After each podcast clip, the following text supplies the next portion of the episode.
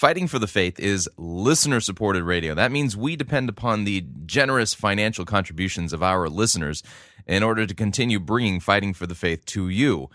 Uh, would you please uh, support Fighting for the Faith financially by joining our crew or sending in a donation to uh, support us financially? You can do so by visiting our website, fightingforthefaith.com. Click on the Join Our Crew button. That's a mere $6.95 a month. Or if you'd like to make a flat contribution, you can do so by clicking on the Donate button or making your gift payable to Fighting for the Faith and sending it to Post Office Box 508, Fishers, Indiana, zip code 46038. Thank you for your support.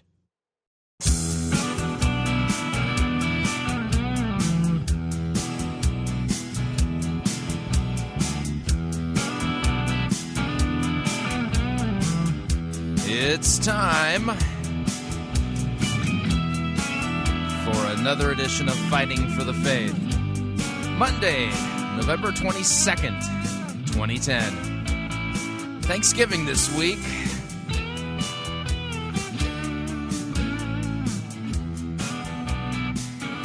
Yeah, I, I should let y'all know it's official. I've hmm, joined the Farmville cult on Facebook. That's right. I have a farm on Farmville on Facebook. And oddly enough, I find it rather relaxing. Thank you for tuning in. You're listening to Fighting for the Faith. My name is Chris Rosebrough, and I am your servant in Jesus Christ. And this is the program that dishes up a daily dose of biblical discernment. The goal of which is to help you to think biblically, to help you to think critically, and to compare what people are saying in the name of God to the Word of God. Okay, this is gonna. I can't believe I'm talking about this on the air. Yes, it's true. I've joined the Farmville cult, and you're thinking, "Oh no, we no, no, it's not a religious thing. At least I don't think so." I kept getting uh, like messages from people saying, "You have received a mystery gift from your friend and on Facebook for Farmville and Farmville this and." I tried it out, and there was, you know, I killed like several groups of crops, and um, I've gotten used to it. I figured it out. I have a farm on Farmville now, and I'm not sure what to make of this. And here's the funny thing: some of the neighbors I have, um, they're like, there's some pretty famous LCMS pastors who my who who are now my neighbors on Farmville. I've lost it. It's official. I I've decked out my farm for. I've put snow on the ground and I have horses and piggies and little goats and sheep and yes, it's official. I've lost my mind. I it's you know, I and I know some of you are going, "Oh no. Oh no, we've got to send him to therapy." They they probably have like celebrate recovery repro, recovery programs for people who are addicted to Farmville. But uh, one of the things I found rather obnoxious is that uh, I because I just like decided to try it out. I had like a backlog of people who had sent me gifts. It, it took me. I, I what I did yesterday. This is going to sound like a complete sacrilege, but uh, I I purposely took the day off mentally, and uh, yesterday was uh, watching the Indianapolis Colts play the uh, New England Patriots Oh boy, was that frustrating! And I I had no hope going into that uh, that football game that Indianapolis was going to beat the New England Patriots. Well, be, and why? Because uh, all of our major players uh, that are the first stringers, they're uh, injured. So I didn't know if we were going to be able to really do well. I thought we did better than we expected. But anyway, so I had one eye on the football game and uh, the other eye on Facebook while I was trying to, you know, take care of the backlog of the gifts that people had sent me on Facebook for Farmville. And uh, as a result of it, uh, you know, my wife is all, Are you watching the game? Because, by the way, my wife, she's a fanatic, okay? you, the, you, if you were to come to the Rosebrough house on a Sunday afternoon when the Indianapolis Colts are playing, my wife, you just let me just tell you, you have to be careful if you're sitting next to her because uh, you know she might jump up and like hit you in the head or something and and it's really funny i make fun of her because uh, uh, whenever uh, the other team is on offense and uh, they're running the ball or they're throwing the ball or whatever. Yeah, she she sounds like a Disney villainess. You're going, Chris? Can't, yeah, no, no, she does. She she yells out, "Get him! Get him! What, are you doing? Get him! Get him!" You know, it's like somebody. Anyway, so you know, I always make fun of my wife on on football day. And so yesterday, I, I have got one eye on Farmville and I got the other eye on the game. And you know, I, I'm not standing up and cheering and and like you know, she's like totally nuts, and uh, she's looking at me going, "Are you even watching the game? Do you even care? You've got to do something about this, Chris. We're losing." And I looked at her and I said, "Honey." If there was anything I could do to help the Indianapolis Colts right now, believe me, I would do it. I just, I want to assure you that I I would do anything within my power to help them. That being the case, I'm trying to catch up on my Farmville backlog here because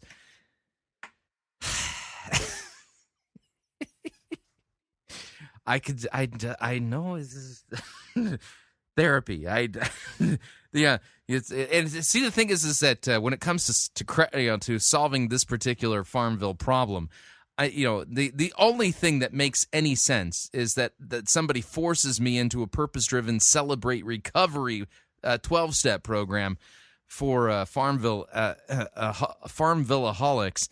You know, although I'm thinking that you know at some point this is just going to kind of be silly because I'm not going to have room for things. I, I've looked at some of the folks who've been playing Farmville for a while and they're like at level 100 and stuff.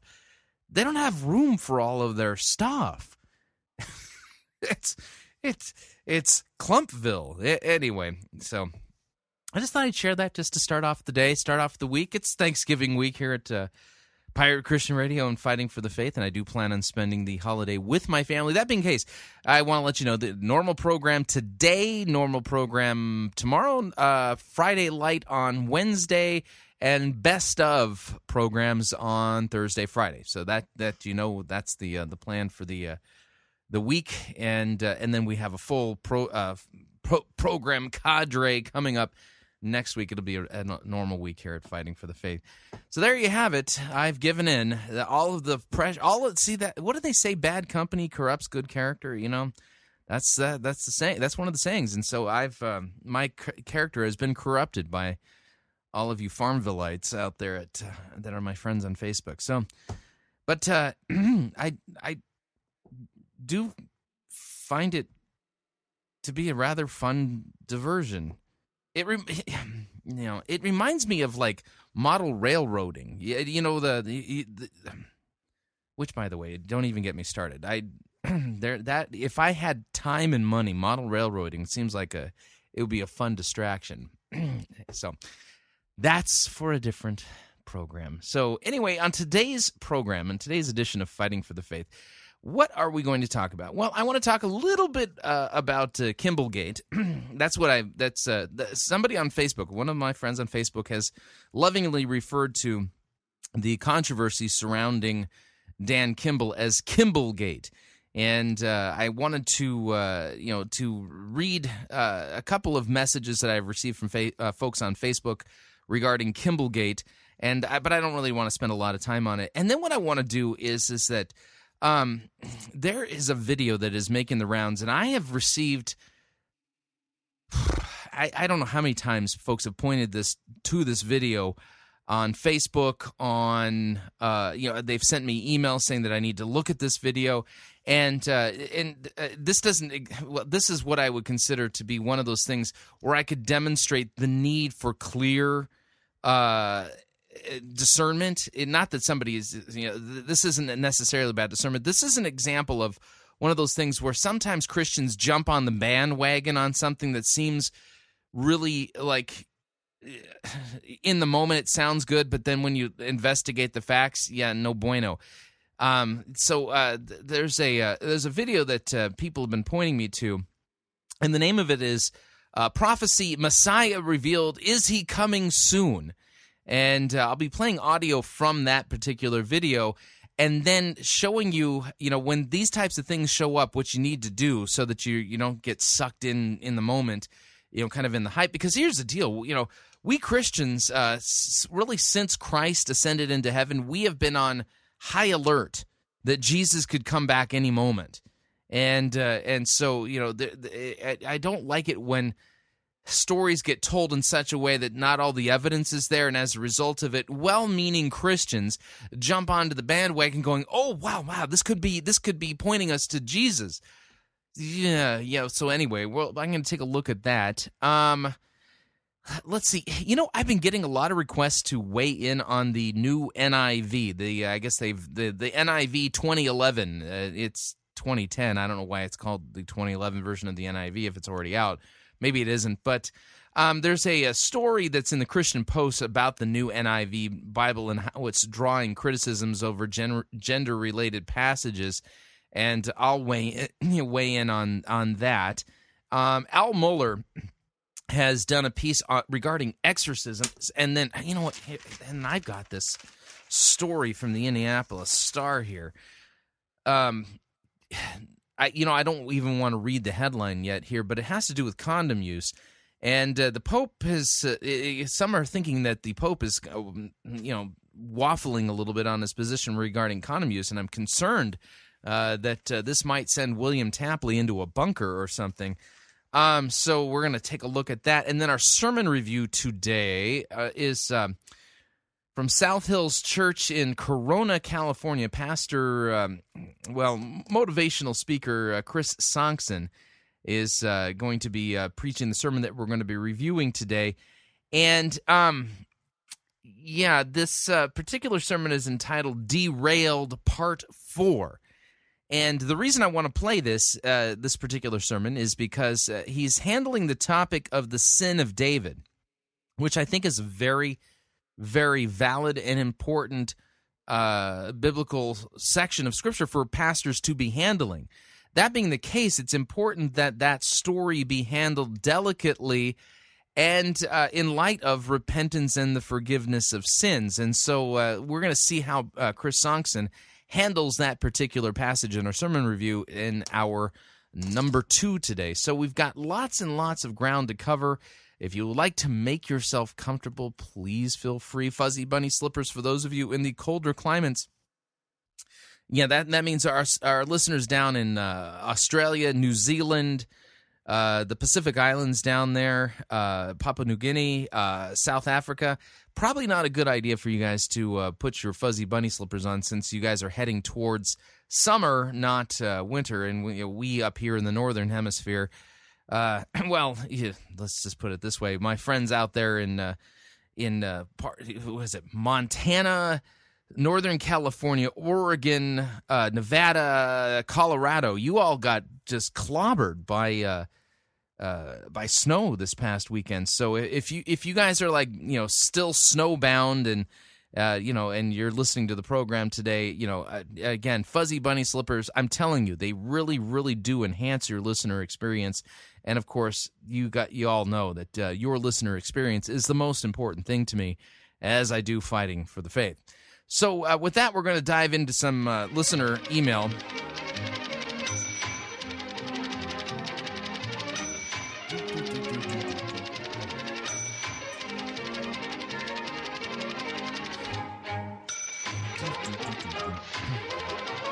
All right. Um, this first message was left for me on my Facebook wall. Let's see here. This is from Michael in. Hold on, where are you from, Michael? Denver, Colorado. Oh, probably snowbound. All right, Michael from Denver, uh, Colorado writes. Uh, he says, uh, Chris, I think you need to create some type of error slash heresy spectrum graphic. It's become so clear to me that we can't just throw every errant teacher into the heresy bin. There are shades of errors. I think the Calvinists and Baptists are all wet regarding their doctrine of baptism, pun intended, but they are clearly not heretics. Here, here, I agree. He says it's also clear that Dan Kimball was caught up in a movement that produced a lot of heretics, but that he personally is not a heretic, and that the people who are giving you a hard time regarding Dan Kimball appear to have an overly simplistic view of discernment that causes them to force square pegs into round holes and to get angry at you when you don't do that as well. Uh, Michael, uh, th- th- you know this is a you you bring up some good points here, um, and uh, this reminds me of a story. Oh man, how many years ago was this? Um, this has got to be six, seven years ago. Uh, William Rehnquist, uh, the late, uh, who the uh, the guy, former uh, Chief Justice of the United States Supreme Court, um, he opened up a session of Congress. He by lecturing Congress. This was a while back now because I, I think he's deceased. But uh, William Rehnquist uh, opened up a session of Congress by giving a lecture, making an appeal to the to the lawmakers in the United States that uh, they were committing a, a, big error, and the big error was is that uh, so met, so much of the new legislation that they were writing that each and every law that was written that the that it was considered a felony and he made an appeal to congress and said have you guys forgotten this is Rosebrough's paraphrase from an I, yeah, from a long forgotten uh, news story, but he says, "Have you, you guys forgotten about the idea of a misdemeanor? Not every law that's written requires you to slap the felony charge on it. Some laws, if somebody breaks it, that could be considered a misdemeanor. Other laws, those are considered felonies, and so you want to save the felony charge for like the super." You know, the, it has to rise to a particular level. And so he began by lecturing Congress reminding them of where those parameters would be so that uh, as they're uh, as they're enforcing the laws in the judicial system, that uh, that uh, people are facing the appropriate uh, sentence or the appropriate consequence for the, uh, the that's commiserate with their with the crime that they committed. And I think Michael, you've got a good point here, and and that is is that there you know many of the teachers, the pastors that we feature here at Fighting for the Faith some of them, like Patricia King, she's a flat out heretic. I mean, uh, she she feigns orthodoxy, uh, yet she teaches flat out, you know, ridiculous heresy, and uh, so she, uh, very dangerous. And then and then you have others, you know, who. Who, for the most part, would you could say yes, this is somebody who clearly believes orthodoxy. However, their actions show uh, that they that um, they constantly engage in Bible twisting and other things. And so this is kind of where I, I, the idea here is is that when we look at different errors that are being kicked around in the church, sometimes those errors are being uh, promoted by people who are well-meaning Christians, but they're well-meaning and wrong. Other times, it, the, what we're dealing with is somebody who is purposely denying the cardinal doctrines of the Christian faith and attacking them and calling for a rethinking of uh, Christian doctrine, like in the case of Brian McLaren. And then we've got somebody like, uh, you know, how do we handle somebody like Rick Warren, which I think is probably one of the uh, the things that uh, that needs to be handled with the most discernment. The reason why is because Rick Warren, uh, he he publicly affirms orthodoxy, and yet at every single turn that the guy has, he's endorsing people whose uh, theology is whacked. He personally engages in the probably the worst scripture twisting I've seen anybody commit that's supposed to be within the visible body. I mean, uh, as somebody who's been trained in uh, cult apologetics and uh, been and has spent a lot of time witnessing to Jehovah's Witnesses and Mormons, I can tell you without blushing that Rick Warren twists the Bible as badly as any Mormon or Jehovah's Witness that I've ever run into. So on the one hand, he claims orthodoxy, and then his actions are not consistent with that confession, and so in those cases you have to be very careful how you how you phrase it and so with somebody like rick warren i say well he publicly says that he affirms orthodoxy, yet his behavior is radically inconsistent with that confession. And so, you, what you want to look at when you're looking at people in the church is what do they believe and what do they teach and confess? If what they teach and confess isn't consistent with what they say they believe, then uh, then you may potentially be dealing with a wolf in sheep's clothing and the sheep's clothing being orthodoxy. So now the question comes up is that what Dan Kimball is? Is he a wolf whose orthodox doctrinal uh, subscription is the sheep's clothing to hide the uh, the the teeth and the and, and all that kind of stuff? No, I at least that's my position at the moment, and that's based upon my personal conversations with him and my research. Is he a wolf? He, I, I did not detect any wolfiness there. Is he? Uh, so he believes, teaches, and confess historic Christianity, or uh, more, probably a better way to put it with Kimball is is that um, it's more like uh, mainstream evangelical orthodoxy would probably be the the way to put it. And um, I would I, I, would even say Kimball's probably far more conservative than uh, even Rick Warren is. But that being the case, uh, the, the the questions of his methodologies have to come into play, and uh, his methodologies are far more consistent. Uh, with uh, Pelagianism and semi-Pelagianism than they are with monergism and as a result of it, that's where I think the conversation needs to steer. And uh, and so, but uh, with Rick Warren, what we've got there is a problem, and that is is that he he confesses, he publicly says that he believes orthodoxy, and yet he ra- radically twists God's word, handles it uh, just abominably uh, completely mangles law and gospel, uh, and and and not only that, when he's been challenged to repent of that behavior, uh, he hasn't turned. He continues to actually get worse. In fact, I'm convinced that Rick Warren is our current day uh, version of uh, Robert Schuller.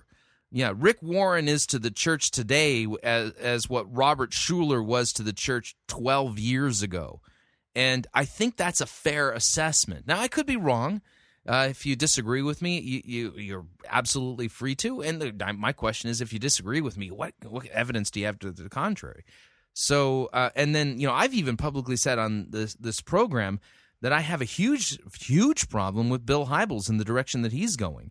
I think Bill Hybels' uh, uh actions of late uh, are not consistent with somebody who uh, they're, they're not consistent with orthodoxy at all, inviting flat out heretics to speak at his leadership conferences and and uh, promoting them as brothers and sisters. That that shows either a complete lack of discernment, biblical discernment on his part, um, or worse. But see, in the in those situations, you got you you you got to throw the different options out there and ask the question, and basically say, "I'm not sure where, what the conclusion is." But what I'm seeing here is something that's uh, that is very, very dangerous and problematic. So, so that's where you know. So when we deal when we're dealing with discernment, many times we don't have all the data we and and uh, you know and even if there's a lot of data out there maybe i haven't processed it all maybe i haven't seen it all and so when i hold when i hold a position regarding a teacher and uh, you know my my view on them it's based upon the data that i've seen and a, an attempt to to come to a correct conclusion regarding that teacher based upon that data. And it's held with an open hand in, in this sense that if I can, if there's more data out there that I haven't weighed that needs to be considered in these uh, circumstances that can change the way I, what I've concluded regarding a person, then I'll do that. So, Michael, coming back to what you said, yes, I think we need we need to look at these things in light of some kind of a spectrum of error. Um, you know, you know. So the idea is is that. Uh, the the problems that we're dealing with with uh, Brian McLaren, that who's flat out a heretic, uh, are not the same as the problems that we're dealing with with Dan Kimball, and are even uh, even not the same exact problems that we're dealing with with somebody like a Rick Warren. You know, so the idea here is is that you have to look at the data and you have to derive valid inferences and conclusions from the data and not suppress particular data or engage in faulty logic or you know, logical fallacies in order to draw incorrect conclusions. So you know, the eighth commandment kind of being the thing that uh, that reigns there. So, but I, I, think you're right. I think you're right that uh, we need to, uh, you know, that maybe I should come up with a way of basically saying, as of today, you know, here's my assessment based upon this data, and here's where they fall on the spectrum. You know, that I think it might be a way of putting it because I think it's a faulty idea to put everybody into the heresy bin. You know, you know, just slap them in the. Yeah, you're no, I, and don't even try to get out of there. Once you're in the heresy bin, you can't get out. So, At least that's what I've noticed. So um, let me see if I can find this other email really quick here. Um, yes, here we go. Um, Diane writes, and I do not know where Diane is from. Hang on a second. Let me see if I can ascertain her location on uh, planet Earth. Answer no. I don't know where Diane is from. Diane writes, she says, I just wanted to thank you for the work that you do on Pirate Christian Radio. I know it's been a tough week for you. Uh, that, yeah, that is a little bit of an understatement, but it has opened my eyes to a lot of things. I've been listening to your show for about three years, and I feel a debt of gratitude to you for helping me identify the problems with the bad theology I was hearing in my previous church. I've also been an avid reader of discernment websites over the same period of time, and I became quite good at identifying the latest heresies and who was in and who was out. I read uh, I read pictures and articles about Nadia Bolz-Weber and wrote her off as someone I would not wish to associate with. Then I heard your show where you said that you'd become friends with Nadia and how you were reaching out to her through your friendship and how you were grateful uh, that Rod Rosenbladt did that with you. And listening to you describe how Nadia had gone into the emergent route, I was weeping because I realized you could so easily ha- uh, uh, that you could so easily have been describing me. I was beaten up by works righteousness, was in total despair, and during that dark time, a young man preached a different gospel, which was really appealing. I tried to follow up with him, but nothing seemed to come of it. I later realized he was preaching the emergent gospel. So, yes, I could easily have ended up in the emergent church, but for God's grace, uh, I I would be, and I judged her so hard based on what someone wrote about her teaching. We forget that these are real people. Yeah. Last uh, this last week, I've been astounded by the furor surrounding your interview with Dan Kimball. Maybe I'm naive and hopeless, uh, uh, naive and hopeless romantic at heart, but my inclination is to take what someone says at face value until those words are mis are misproven or proven wrong. And uh, 1 Corinthians thirteen six says, "Love always hopes." Equally, love rejoices in the truth, but it seems to me from listening to him that he's teaching Orthodox Christianity. Anyway, Dan's article on discernment websites brought uh, me up short when he asked whether those of us who had read them spend as much time in brokenness and interacting with those who need a Savior, and I need to repent of this too. I am learning a lot through you and your treatment of those with whom you disagree, and more specific, your love and compassion for those with whom you disagree. May God bless your work in Christ, Diana. Diana, thank you, thank you, thank you, thank you very much for this email. I, I think you you nailed it. I think you got, I think you got this right on the head. You know, it's it. I, I think it comes back to uh, to what's in Romans uh, chapter thirteen about you know the misuse of the gifts of the Spirit, and I think it applies here. It I think it applies. Um, hang on a second here. First Corinthians thirteen. Uh, okay, there we go. There we go. First Corinthians 13.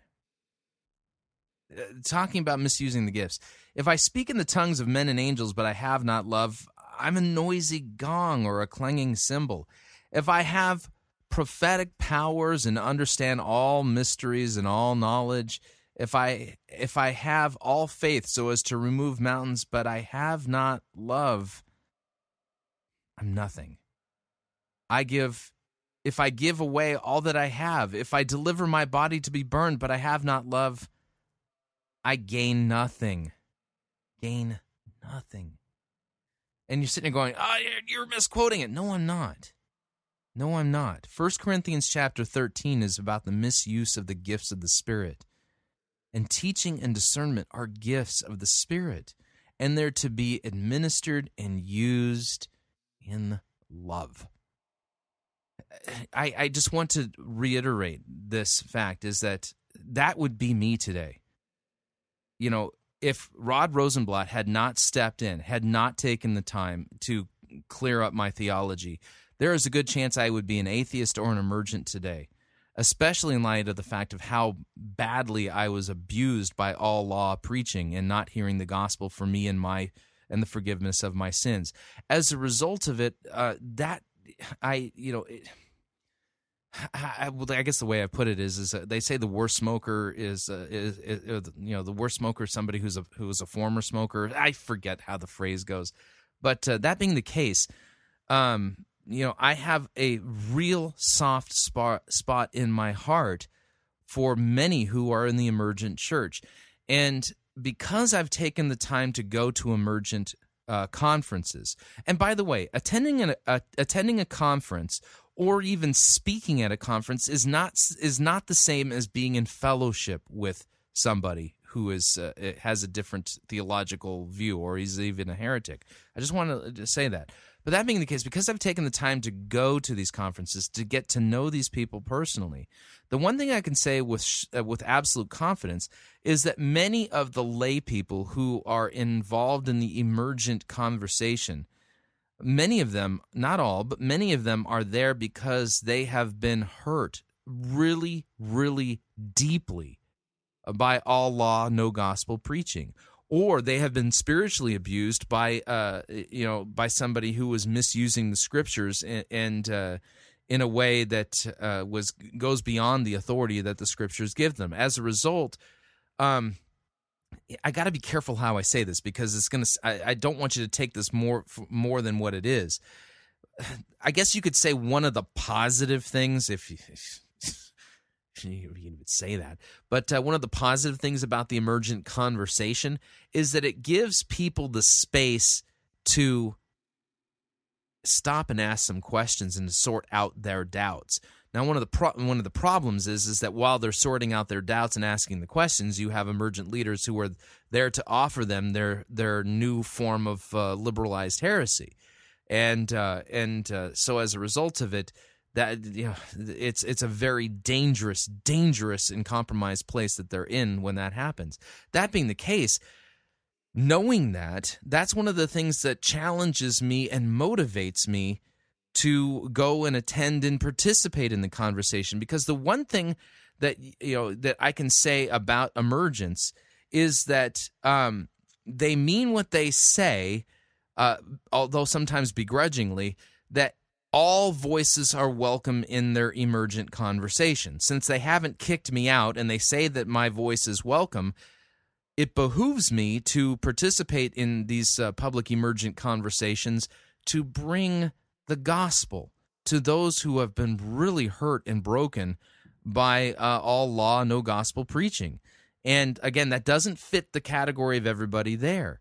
And, um, you know, I was reminded, you know, last week, oh man, um, you know, as I was watching some of the debate that was occurring on my Facebook wall, there was a gal who showed up who uh, who hangs in some of the emergent circles, and uh, and and she had said something about uh, you know how nice and loving the people in the emergent conversation are, and I affirmed that. I said, you know, the, some of the folks in the emergent conversation are some of the nicest people that I know, and one of my listeners uh, kind of took a shot and said, well, they need to be called to repentance. it's like, okay, yes, they do. However, uh, let's let's clear some things up. Uh, in in those situations, in that situation, the idea there is is that we're dealing with somebody who I think biblically could be described as a bruised reed or a smoldering wick. They are uh, this this thing's about ready to snap off. The lights about. I mean, the the the small little tiny thing of a flame that's there is about ready to be snuffed out and they don't need the law. They don't they don't need a law sermon preached to them. What they need to hear is of, the love of Christ and the love of their savior.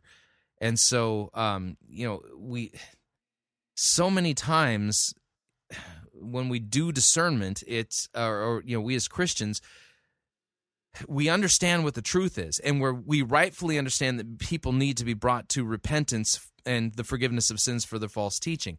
That being said, we also need to understand that we need to be loving and respectful in how we portray that. And we many times need to take the time to shut up and listen to find out why somebody holds a theology. Because one of the things that I've I've also discovered is that sometimes some people hold a heretical view not because they think that that, that view is really all that compelling.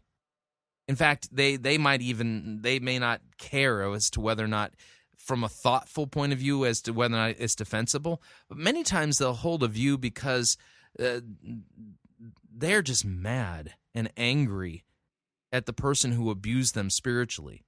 They're just uh, madder than a hornet at uh, what's happened to them and how poorly they were mistreated and how they constantly had the law shoved down their throat, but were never taught of the mercy and the forgiveness of grace in Christ. And as a result of it, what happens is is that they jump ship and reject uh, Orthodox Christianity in anger for how badly they were mistreated. Now this doesn't this doesn't excuse them, but I'm trying to tell you that there are some in the emergent camp that this is what they're doing. This is exactly what they're doing. It's it's like the uh, it's like a girl who grew up in a very abusive home and as soon as she's 18, she leaves home she gets you know she gets tattoos and piercings and dyes her hair black and just uglifies herself that's in rebellion to how poorly she was treated by her father or her mother. Now you're tempted to sit there and go, you know, they just need to cut that out. Yeah, they do need to cut that out. But you need to reach out to them in love and listen. Spend the time to find out where they're hurting and let them vomit on you because that's what they need to do. You come alongside the sick and the broken and understand that Jesus came for them, He came for sinners. And that Christians and non Christians, I mean, we do stupid things for stupid reasons.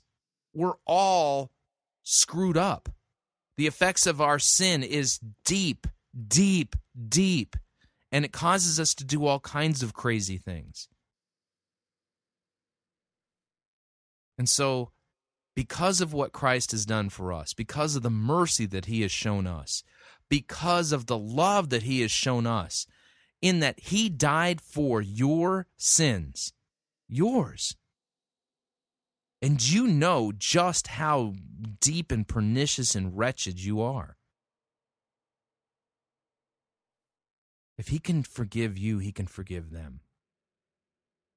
If he can forgive me, he can forgive them. And so we're ambassadors of the gospel, ambassadors of the gospel.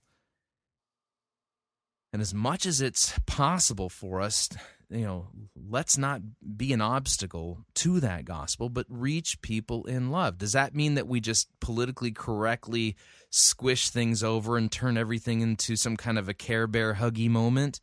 No, that's not what I'm saying. Many times, loving somebody requires you to be in their face and calling out their sin. And other times, it requires you to shut up and listen. Because some of the folks in the emergent camp, they are not mad at Jesus. They're mad at that jerk pastor who constantly, constantly, constantly, like the John Lithgow character in Footloose, was preaching nothing but man made self righteousness and law and had lost sight of the greater things of God, namely, the mercy and forgiveness of love of God for sinners through his death on the cross and it's for me and it's for you. It's for Christians and for non Christians. And sometimes when folks have uh, experienced that type of abuse, the last thing they need is a sermon. What they really need, really need, is someone to take the time to stop and listen and let them vent. A bruised reed he will not break, and a smoldering wick he will not snuff out. Some of the folks in the emergent church are just that. They are smoldering wicks. Anyway we are up on our first break. When we come back, we'll do a little bit of discernment work and uh, and then our sermon review in hour number two. If you would like to email me regarding anything you've heard on this edition or any previous editions of Fighting for the Faith, you can do so. My email address, talkback at fightingforthefaith.com. Or you can ask to be my friend on Facebook. It's facebook.com forward slash pirate Christian. Or you can follow me on Twitter. My name there, Pirate Christian. We'll be right back.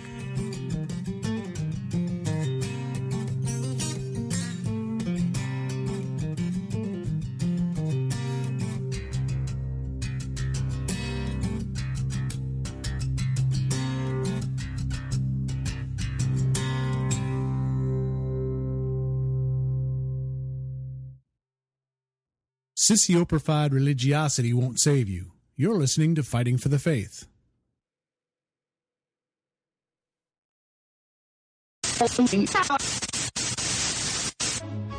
You're listening to Pirate Christian Radio. We'll be taking your false doctrine now.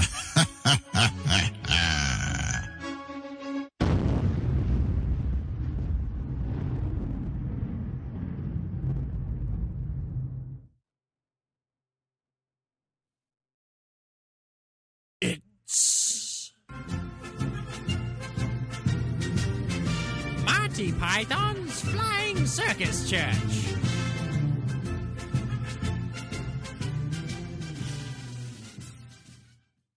So the new pastor came in and shut down the Sunday uh-huh. school, canceled the adult Bible study, No. dumped the hymnals, sacked the choir, and put in a praise band and started preaching sermons that sound like they could be preached or done on Dr. Phil's program. It's awful. I didn't expect a kind of purpose driven inquisition. Nobody expects the purpose driven Inquisition. Our chief weapon is purpose. Purpose and vision. Vision and purpose are two weapons. Our purpose and vision. And ruthless relevance are three weapons. Our purpose, vision, and ruthless relevance and an almost fanatical devotion to Rick Warren are four weapons. Now, amongst our weaponry are such elements as purpose, vision. I'll, I'll come in again. I didn't expect a kind of purpose driven inquisition. Nobody expects a purpose driven Inquisition. Amongst our weaponry are such diverse elements as purpose, vision, ruthless relevance, and almost fanatical devotion to Rick Warren, and nice Hawaiian shirts. Oh, damn. I can't say it. You'll have to say it. Uh, what? You'll have to say what the bit about our chief weapons are. Uh, I I couldn't do that.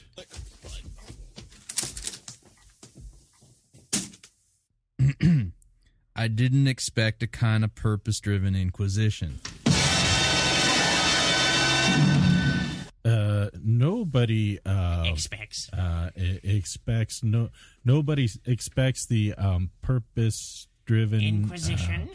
I, I know, I know. Nobody expects the purpose-driven Inquisition. In fact, those who our do chief ex- weapons are. our chief weapons are um, Purpose. Uh, vision. Okay, and- okay, stop, stop that, stop that. Ah, Our chief weapons are purpose. Blah, blah, blah, blah, blah. Youth Pastor Rick, read the charges. Dude, you're like hereby charged with being divisive and not following our program. That's enough!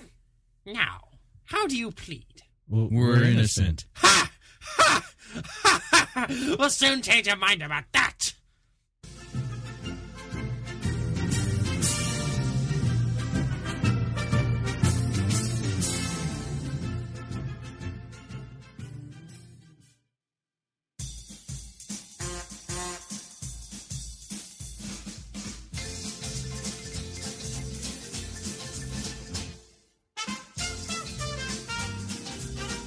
Keep more of your money in your pocket. Hi, Chris Rosebrough here. If you're planning to travel anytime in the near future, then don't pay more for airfare, hotel rooms, or rental cars than you need to. Longtime Pirate Christian Radio featured advertiser Cheap O Air can save you a Tijuana taxi load of money on all of your travel needs. Plus, Cheapo Air has a seasonal promotional code for all of our listeners that will save you an additional $10 off of Cheapo Air's already low prices. Visit piratechristianradio.com forward slash cheap. Write down the promo code and then click on the banner and then book your travel today. Again, that's piratechristianradio.com forward slash cheap.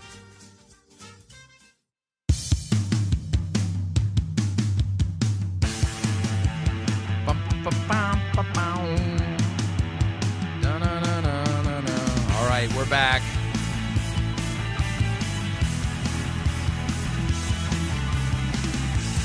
Warning sometimes discernment requires you to listen, then speak.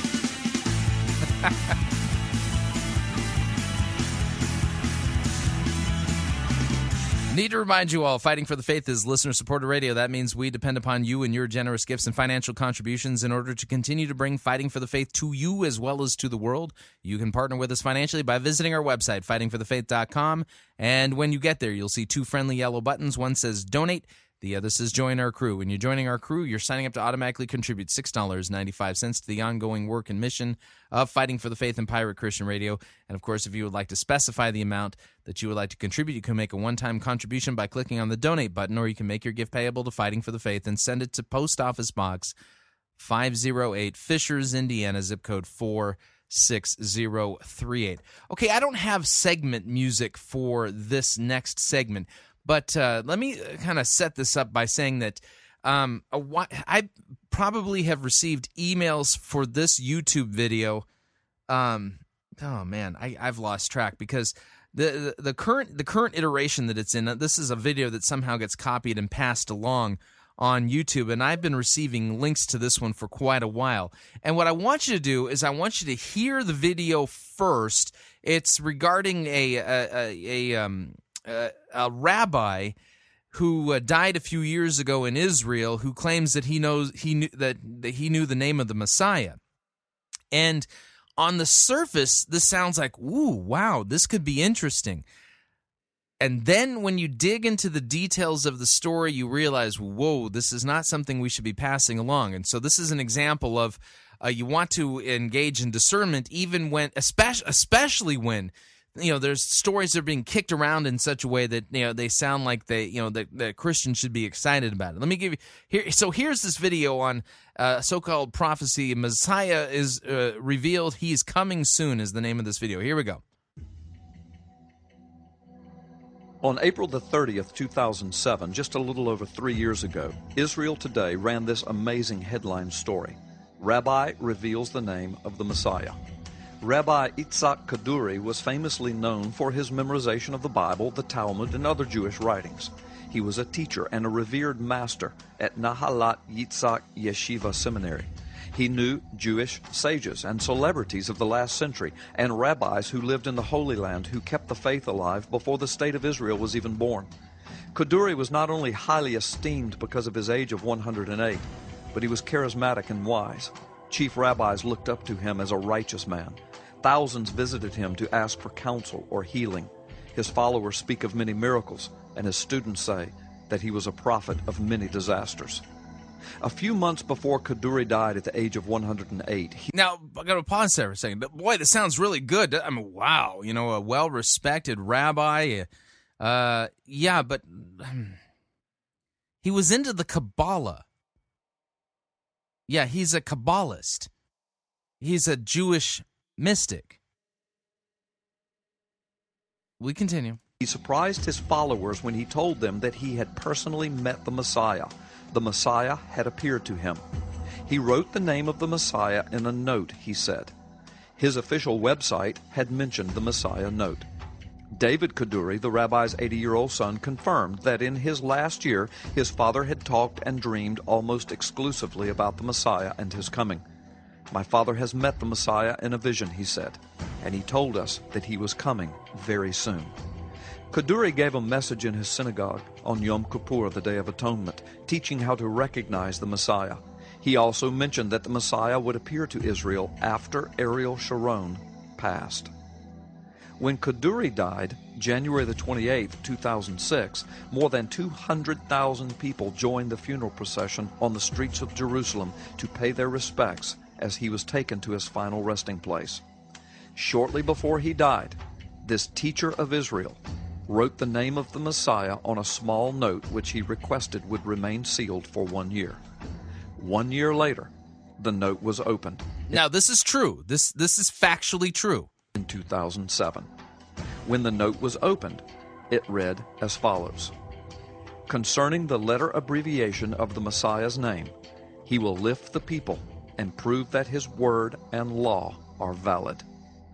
The Hebrew sentence with the hidden name of the Messiah reads like this The acronym of that sentence, that is, the letter abbreviation that Kaduri spoke of, or the first initials of each word, spell the Hebrew name of Jesus, or Yehoshua, or Yeshua.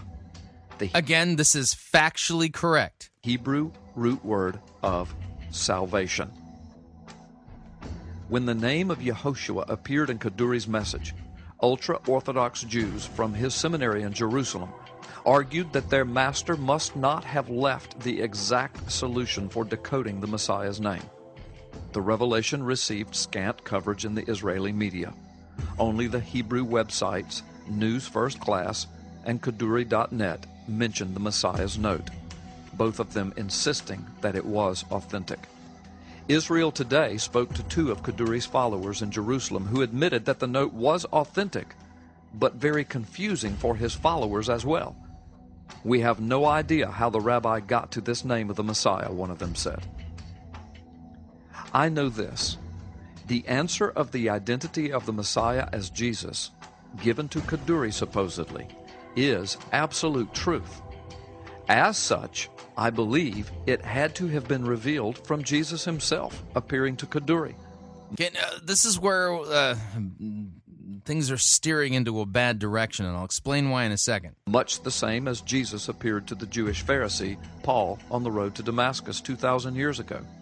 It is amazing that the leading Jewish teacher of Israel until 2006 would, on his deathbed, proclaim in a message that Jesus Christ is the Messiah and is soon to return.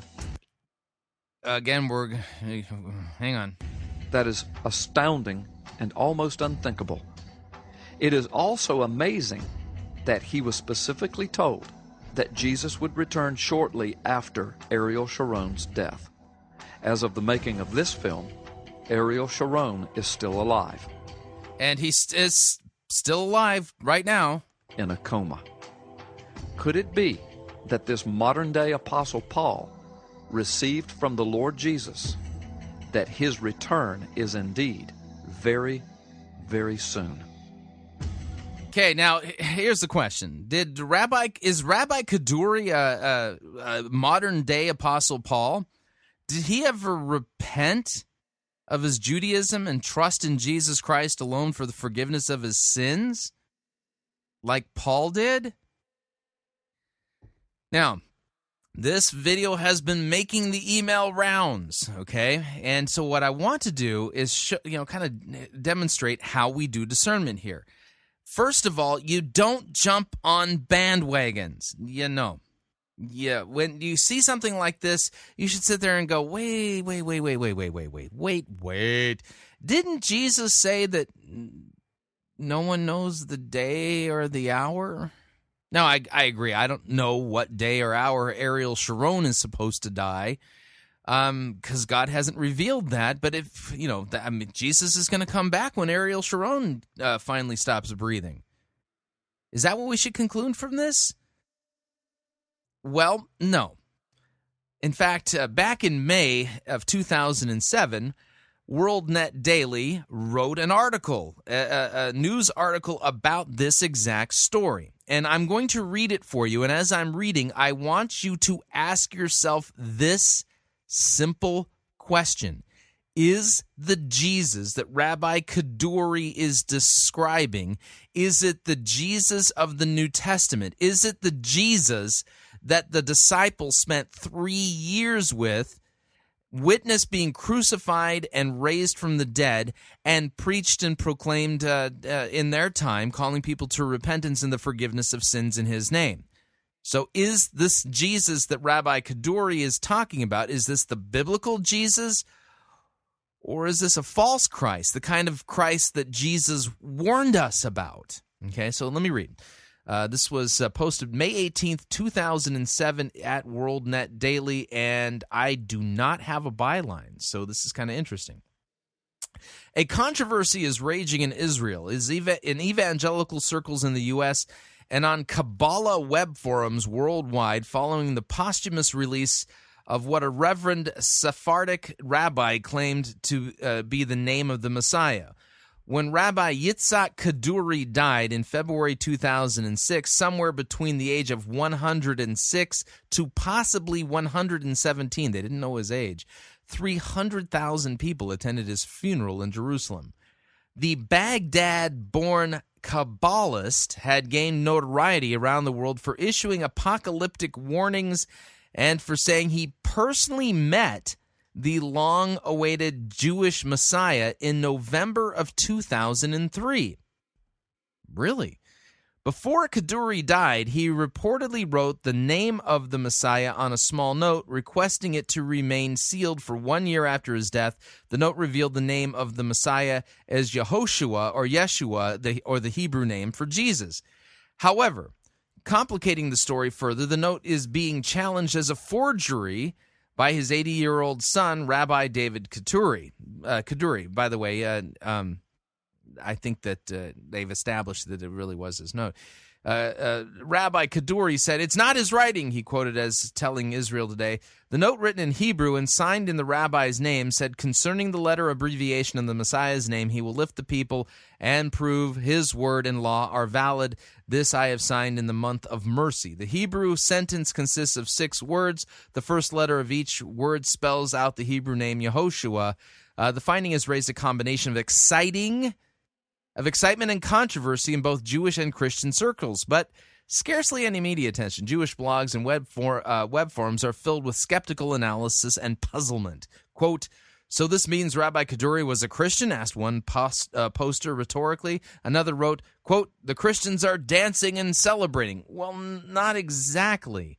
In fact, many Christian discussion boards say Kaduri des- Kaduri's description of the Messiah no matter what his name, doesn't fit the biblical account of a returned Jesus of Nazareth, who they believe will rule and reign on earth uh, from Jerusalem.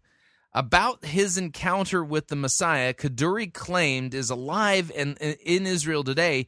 He reportedly told close relatives, quote, he is not saying, I am the Messiah, give me the leadership, uh, but rather the nation is pushing him to uh, lead them after they find, in my words, signs showing that he has the status of Messiah. Kaduri was also quoted as saying the imminent arrival of the Messiah will, quote, save Jerusalem from Islam and from Christianity. Uh, that wish to take Jerusalem from the Jewish nation, but they will not succeed and they will fight each other and they will fight each other. So, according to Kaduri, who supposedly met in two, November 2003 with the Messiah, the Messiah didn't even really know for sure he was the Messiah, and he won't be the Messiah until the people of Israel push him to be the Messiah. And that uh, when he uh, rises to power, he will save Jerusalem from Islam and from Christianity. Sentiments like that have some Christians wondering if Kaduri might be uh, talking about another Yeshua, perhaps even a miracle performing false Christ. Many evangelicals believe will precede the return of Jesus. It's it's hard for many good people in society to understand the person of Messiah, Kaduri wrote before his death.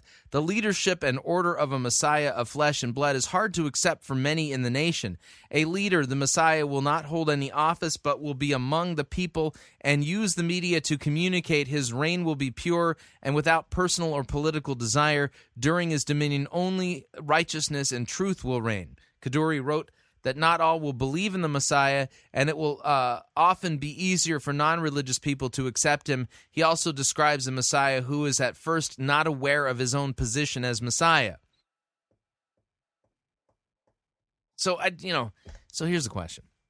Okay, when you get things like this in your email, you know, from well meaning Christians and brothers who are excited, maybe this is it, maybe this is it, maybe this is it. Uh, know, practice some discernment and uh, get some more of the details because, well, here's the way I see it. When you get the details, well, any Messiah who would, quote, save Jerusalem from Christianity, that ain't the biblical Jesus. Yeah. And uh, so Kaduri, you know, a Jewish Kabbalist, claims to have met with the Messiah, Yehoshua, who didn't even know that he was the Messiah, but well, that'll come about. And he'll save Jerusalem from Christianity. So check your details, exercise some discernment, check your facts, because when you do that and things don't line up biblically, yeah, then you know that you're not dealing with the biblical Jesus, you're dealing with a false Christ, the kind of Christ that Jesus warned us about. And keep this in mind Jesus told us that false Christs and false prophets would arise and perform miracles to deceive, if possible, even the elect. Even the elect. All right, we're up on our second break. When we come back, we got uh, sermon review. I'll save my uh, my other stories for tomorrow, especially this exorcism thing from uh, Al Mohler. But you know what? Hang on, before I do that, I could do this really quickly here. Quick story from the Indianapolis Star. The headline reads: uh, "Pope condom use by some is positive." Oh boy. Um. Yeah. This, I don't know what William Tapley's going to do with this information. Vatican City Pope Benedict uh, the 16th has opened the door on a previously taboo subject of condoms as a way to fight HIV, saying male prostitutes who use condoms may be, uh, may be beginning to act responsibly. It's a stunning comment for a pontiff who has blamed condoms for making the AIDS crisis worse. The Pope made the comments in an interview with a German journalist published as the book titled Light of the World, the Pope, the Church, and the Signs of the Times, which is being released Tuesday. The Vatican newspaper La Osservatore Romano uh, ran excerpts on Saturday. Church uh, teaching has long opposed condoms because they are a form of artificial contra- contraception. Although the Vatican has never released an explicit policy about condoms and HIV, the Vatican has been harshly criticized for its position. Benedict said that condoms are not a moral solution to stopping AIDS, but he said in some cases, such such as for male prostitutes, their use could represent a first step in assuming moral responsibility in the intention of reducing the risk of infection. Yeah, I don't, I, I don't want to comment on this any further than to say this that um, I'm not. I, I've got to check the William Tapley Third Eagle of the Apocalypse website to see if he's gone into a bunker as a result of this uh, particular news story. I'll keep you posted. So yeah, it's you know because I mean William Tapley has basically said if you use one of these. Uh, that you won't be raptured. Uh, you know, apparently that means you're not going to, you know, and saying no, no amount of saying the rosary is going to save you either. But uh, I'll have to check with the third eagle, see what he has to say about this thing. All right. Uh, if you'd like to email me regarding anything you've heard, you can do so. My email address, talkback at fightingforthefaith.com. Or you can ask to me my friend on Facebook. It's facebook.com forward slash pirate Christian. Or you can follow me on Twitter. My name there, Pirate Christian. We will be right back.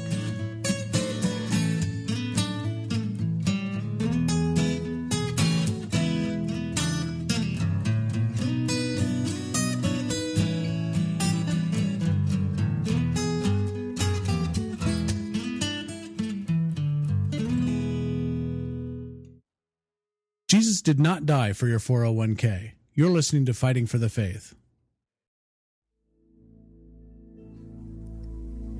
This is the air I breathe. This is the air I breathe.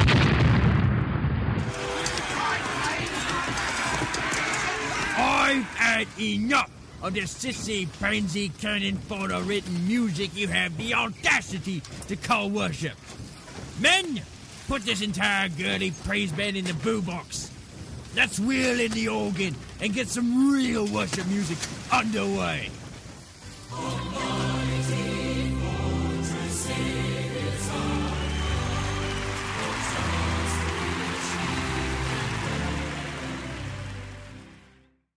Ye be listening to Pirate Christian Radio.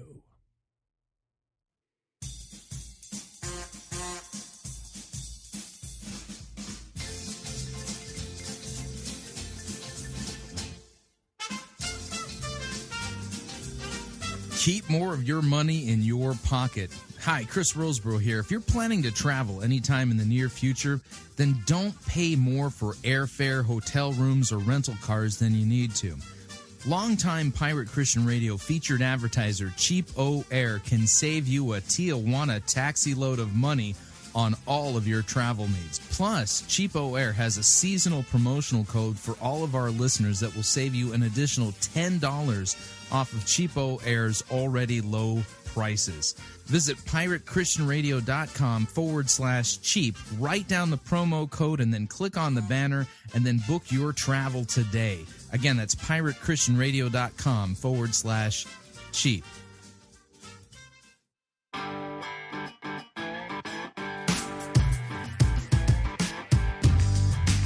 All right, we're back.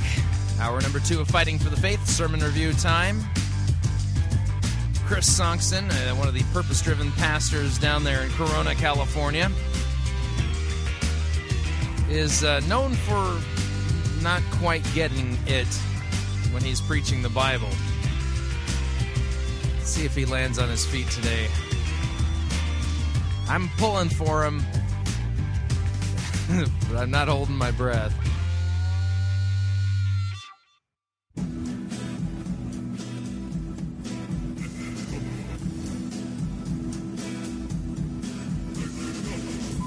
The good, the bad, the ugly. Uh, we review it all here at Fighting for the Faith. We're an equal opportunity sermon reviewing service. Today's sermon comes to us via South Hills Church, Corona, California, a multi site, purpose driven ish type church. Pastor, public speaker, and uh, motivational speaker um, Chris Sonksen presiding.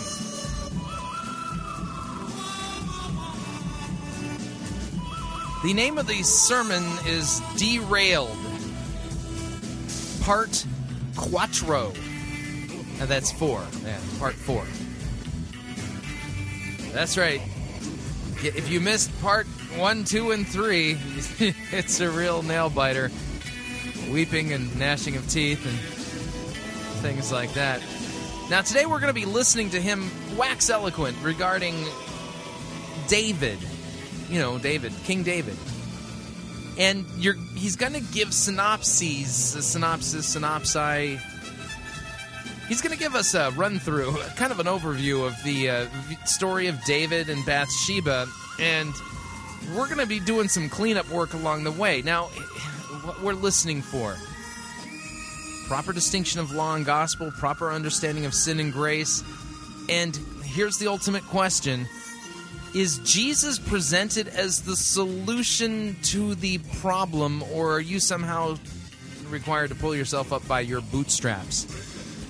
Yeah, bootstrap Christianity is law Christianity, not gospel Christianity, and the law is designed to kill us. It's not the solution to our problem. It points its bony finger at us because we don't keep it, but it doesn't give us the power to keep it. Yeah, proper distinction law and gospel. Let me kill this. So, without any further ado, here is uh, Chris Sonksen, South Hills Church, Corona, California, Derailed Part Quattro. Here we go. All right, hey, let's grab our outline. Let's get right into the part four of Derailed. Everybody doing good tonight? Yeah. Yes. Oh, man, it is so good to see you here. So excited that Christmas is approaching. It's my favorite time of the year. Uh, I could use a new car. A few of you are laughing. That is not friendly at all.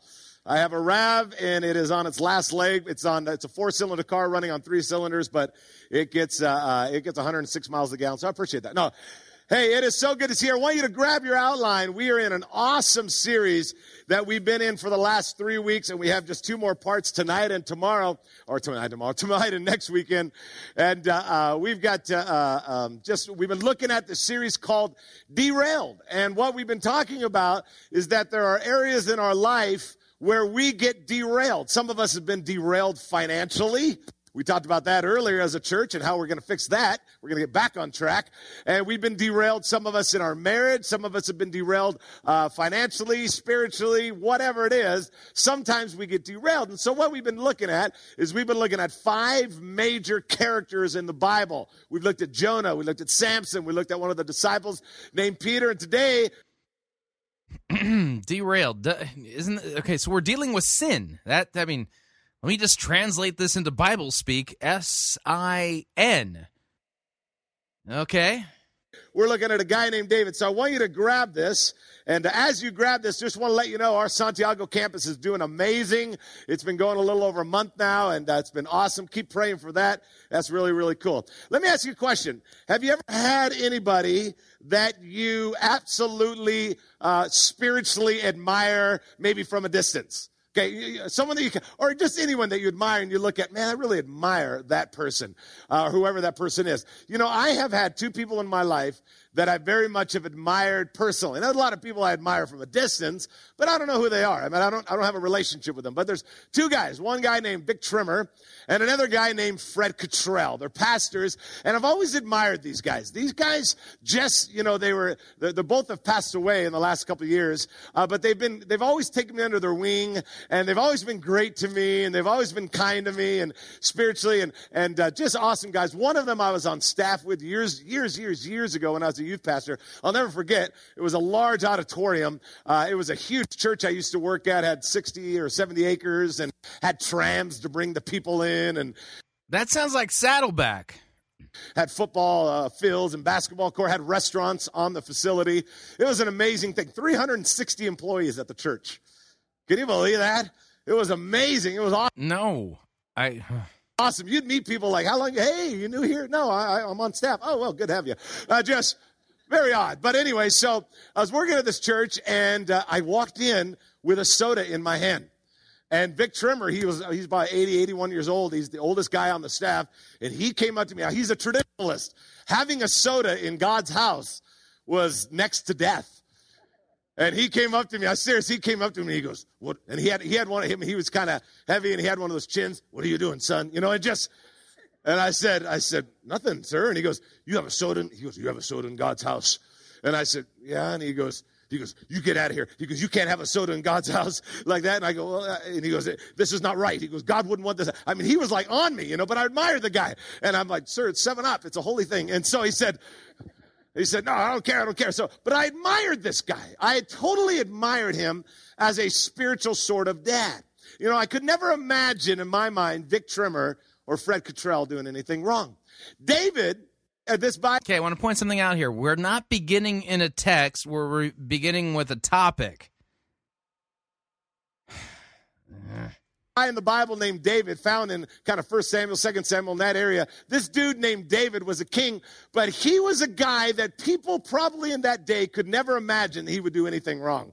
I mean, the dude was the dude was pretty holy, you know. Check it out. Let's look at your outline. David's life. First thing, chosen by God to be what? Out loud? King. Say it like you actually are enjoying here. Chosen to be what? King. Okay, he's chosen to be king. Now, David, first of all, he's chosen to be king. He was chosen as a little boy. He had a bunch of older brothers, and some guy came along and said, God sent me here to find the king. And they looked at the old brothers and they said, None of these will do. Do you have any other bro- do you have any other sons? He goes, Yeah, I got one. He's out there tending the sheep. He's only like 15 years old. You want to look at him? He went out there and he goes, That's the one. And so he, he was chosen to be king. Okay, second thing is, he was a warrior in God's army. If you know anything about David, he was a warrior. He actually fought against uh, uh, Goliath and he won. When his brothers were chickening out, he had a slingshot and he shot uh, Goliath right between the to the eyes and the forehead, and down he came. He was a warrior. David was also a composer and poet. You know that it was David that wrote most of Psalms? Actually, a lot of them are not only poems, but they're songs. Create in me a clean heart, O God. Renew a right spirit in me. Those are words of David written thousands of years ago that people are still singing in churches today. Many of the phrases that we sing still in our songs right here on the weekend services are phrases from David's books. He was a poet, he was an author, he was a composer, and he had a heart after God. Matter of fact, God said only of one human being on the earth, he said, That man has a heart after me. He only ever said that about David. Check this out. Not only that, he was blessed and what? Highly favored. He was blessed and highly favored. The dude was blessed and highly favored. He was, so this guy had it going on. He was king he was a composer. He was a songwriter. He was an author. He was a poet. He was highly favored. Everybody worshiped him, loved him. The Bible says he was extremely good looking and he was very wealthy. In modern times, he was worth about $750 million. He was very, very wealthy, very good looking. I know what he went through. I, I, I relate.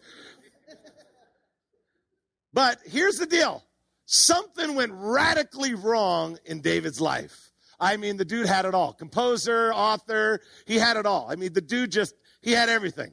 But something went radically wrong in David's life where he fell. All of a sudden, he went from this guy that no one, like my friend Vic Trimmer with the chin, that no one would ever think that guy would do anything wrong. David ended up doing something wrong. David committed adultery. David committed murder. And matter of fact, uh, he made a big cover up over it. The dude did a lot wrong. Something went wrong. You see, David got derailed because he went into a danger zone in his life and he never got out of that danger zone. I mean, he was kind of like going along. Everything's cool. I mean, you're the. A, a, a, a what? a danger zone? In, he went into a danger zone in his life? Hang on. You know, that reminds me of a, of a, well, this song.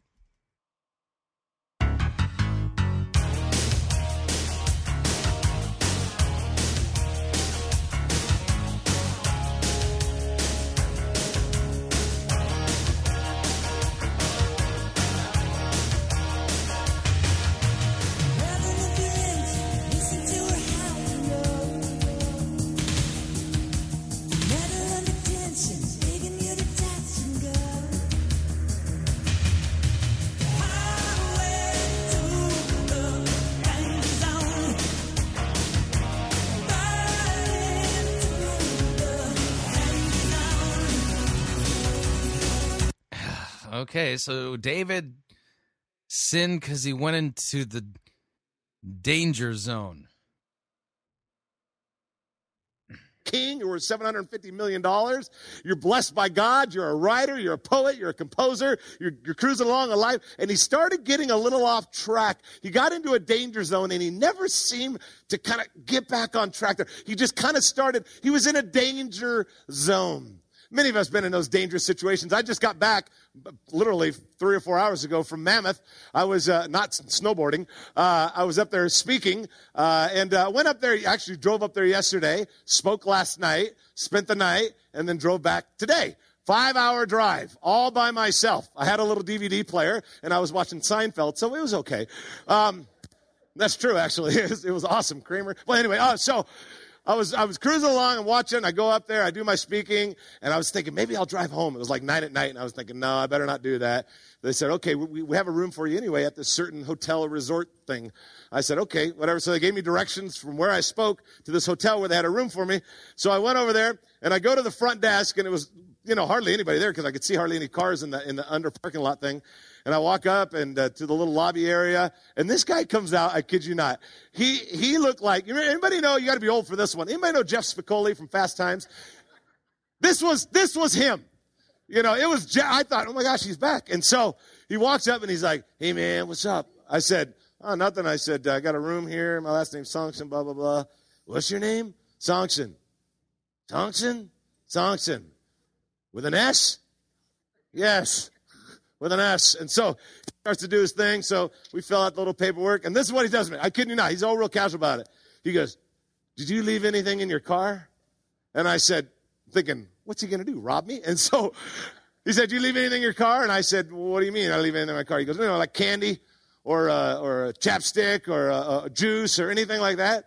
I said, "Are you hungry?" And he said, "No." And he said, "He goes, but uh, and then he goes, last night we had a little bit of a problem out in the parking lot."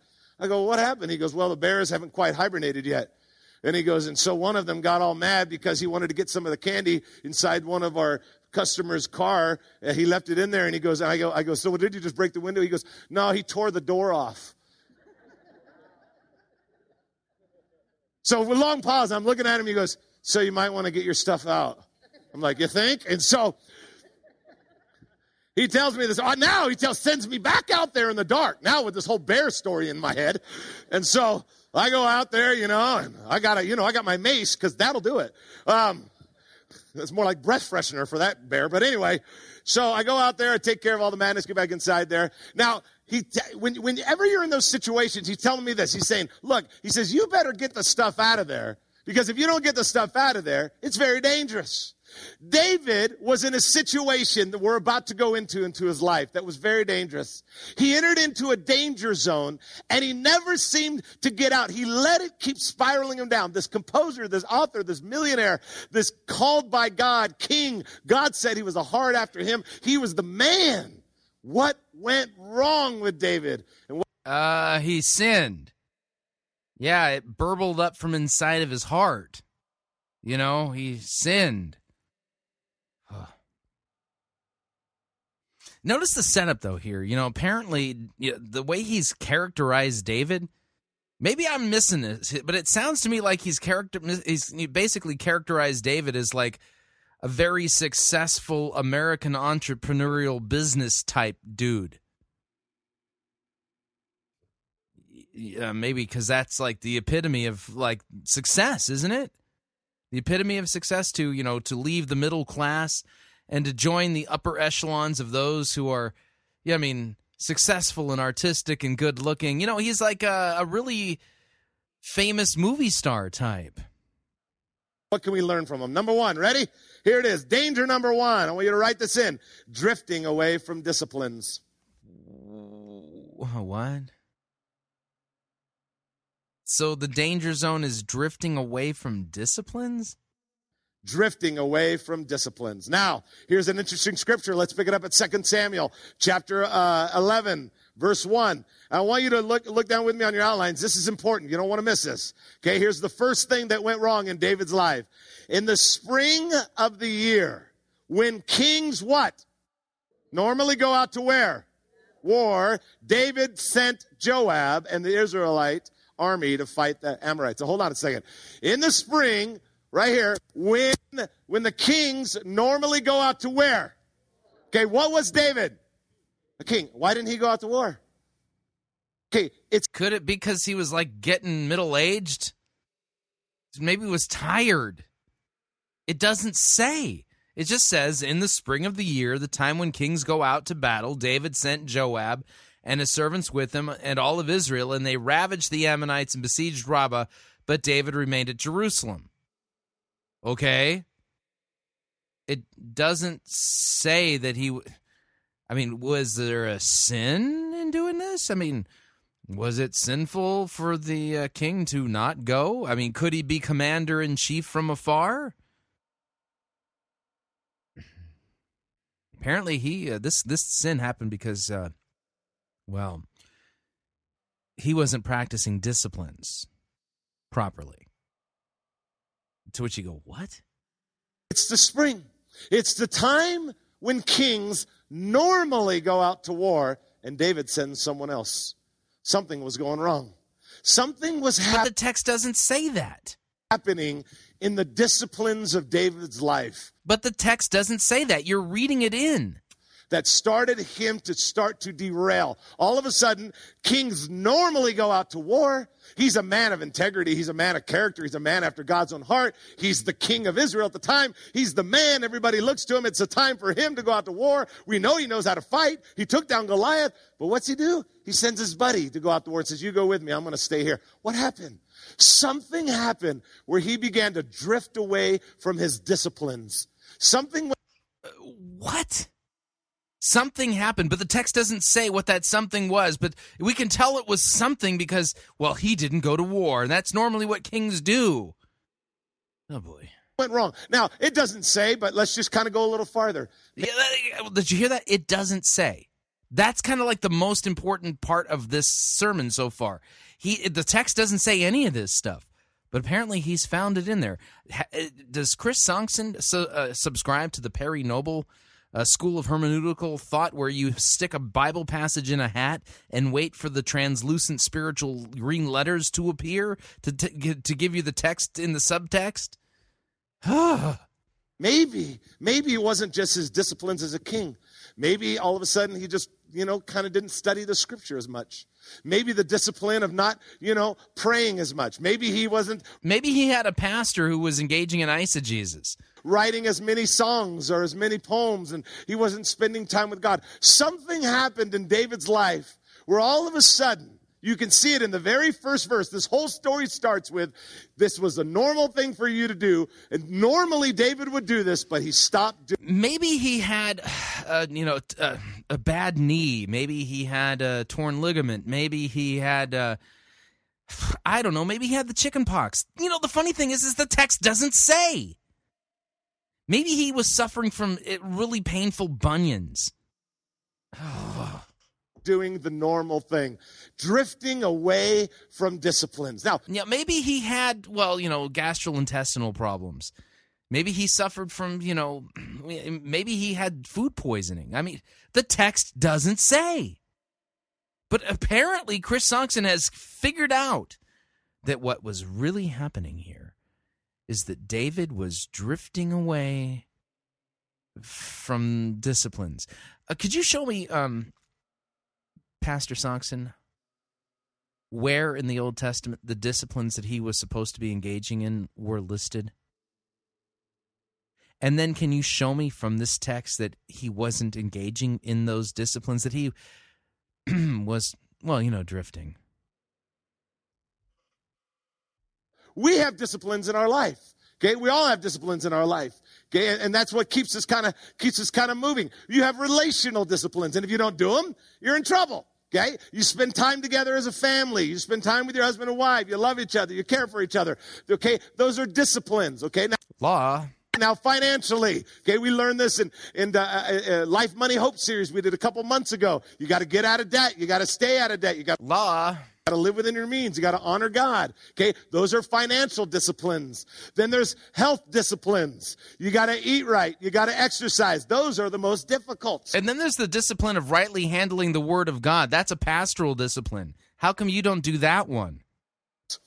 i hate those but i but i have to otherwise Well, that was ironic, wasn't it? you know, they told me my t- three weeks ago, they told me I was 29 pounds overweight. Just keep that in mind. I'm obese. But anyway, um, hey, that's what the doctor said. But anyway, there's, there's physical discipline, but then there's spiritual disciplines. There's things in our life that cause us to get off track. When we drift away from disciplines, it's a warning sign that says something's wrong. Okay, when all of a sudden I go to church Yet the text doesn't. Uh, that First Samuel 11 text doesn't say anything about David drifting from disciplines. every other week rather than every week. I don't give regularly because, you know, hey, money's tight. God understands. you know what's noticing here is is that uh, he's is it me or is this a tacit denial of what Jesus taught as to where sin comes from? Is the reason why you sin because well you're drifting away from disciplines? Is that the reason? Hmm. Well, let's uh, let's check in with Jesus. Uh, Matthew chapter fifteen. Uh, Matthew chapter fifteen, verse. You know what? Let me let me put this all in context here. Hang on a second here. Got to change something on my copy of Accordance. Uh, Matthew chapter fifteen. Uh, let's see here. Uh, you know, I'll, I'll begin there. All right, uh, verse one. The Pharisees and the scribes came to Jesus from Jerusalem and said, Why do your disciples break the tradition of the elders? For they do not wash their hands when they eat. Oh, no. Well, there you have it. I mean, Jesus' disciples did not practice the spiritual discipline of hand washing. Uh, and um, so Jesus answered them, And why do you break the commandment of God for the sake of your tradition?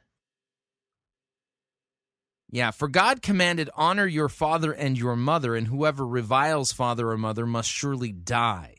But you say, If anyone tells his father or mother, quote, What you would have gained from me is now given to God, he need not honor his fa- father or mother for the sake of your tradition.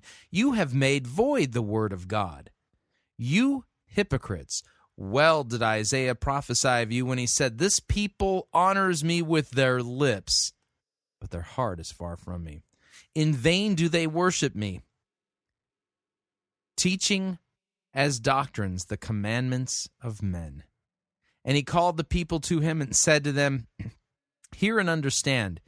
It is not what goes into the mouth that defiles a person, but what comes out of the mouth. This is what defiles a person. Then the disciples came to Jesus and said and said to him, "Do you know that the Pharisees were offended when they heard you saying this?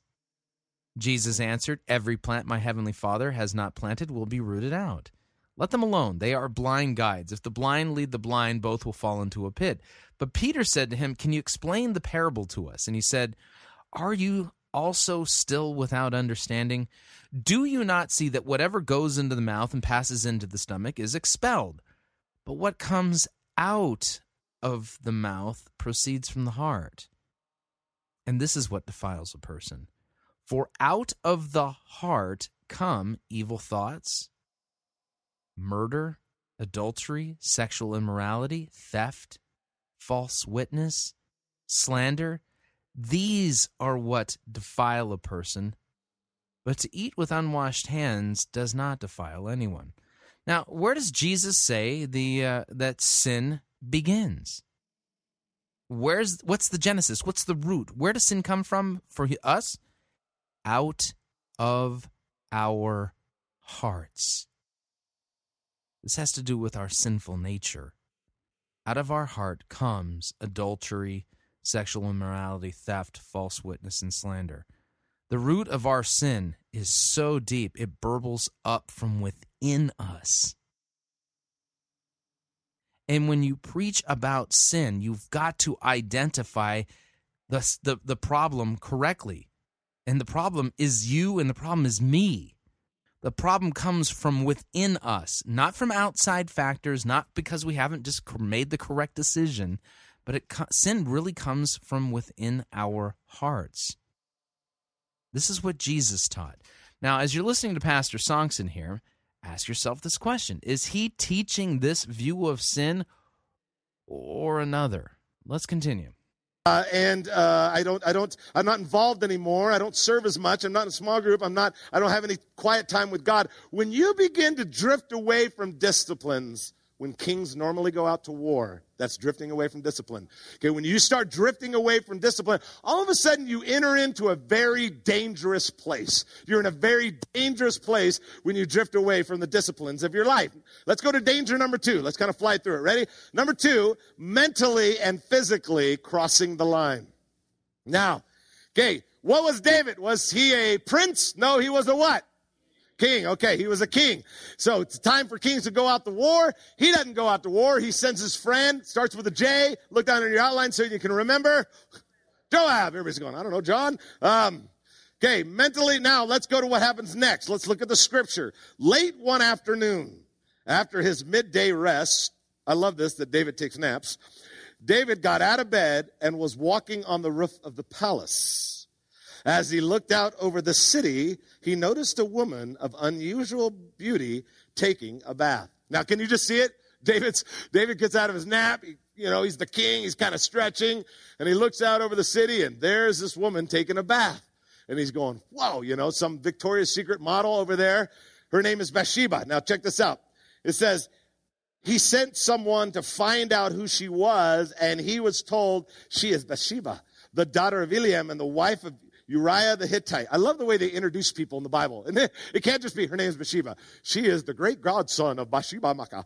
Um, and it says, Then David sent messengers to get her, and when she came to the palace, he slept with her. Now, that wasn't a second nap, just so we're clear on it.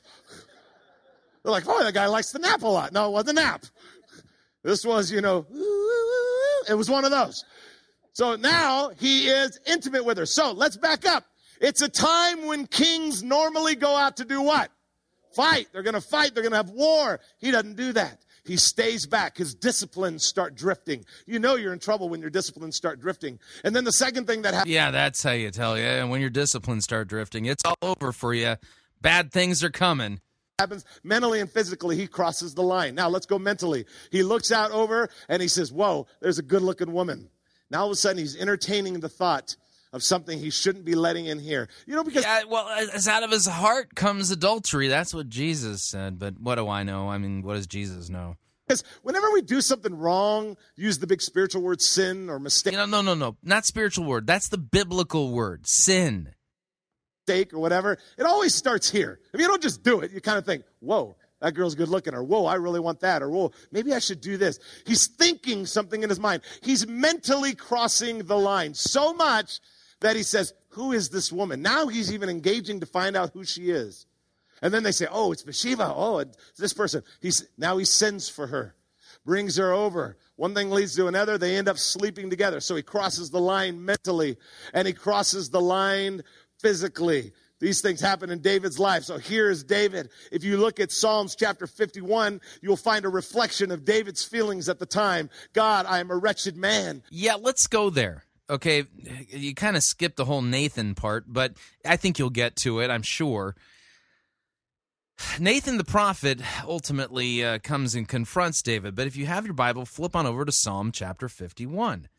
Okay, this is the psalm that David wrote at, you know, after he was uh, confronted by Nathan the prophet with his adultery and murder. Okay?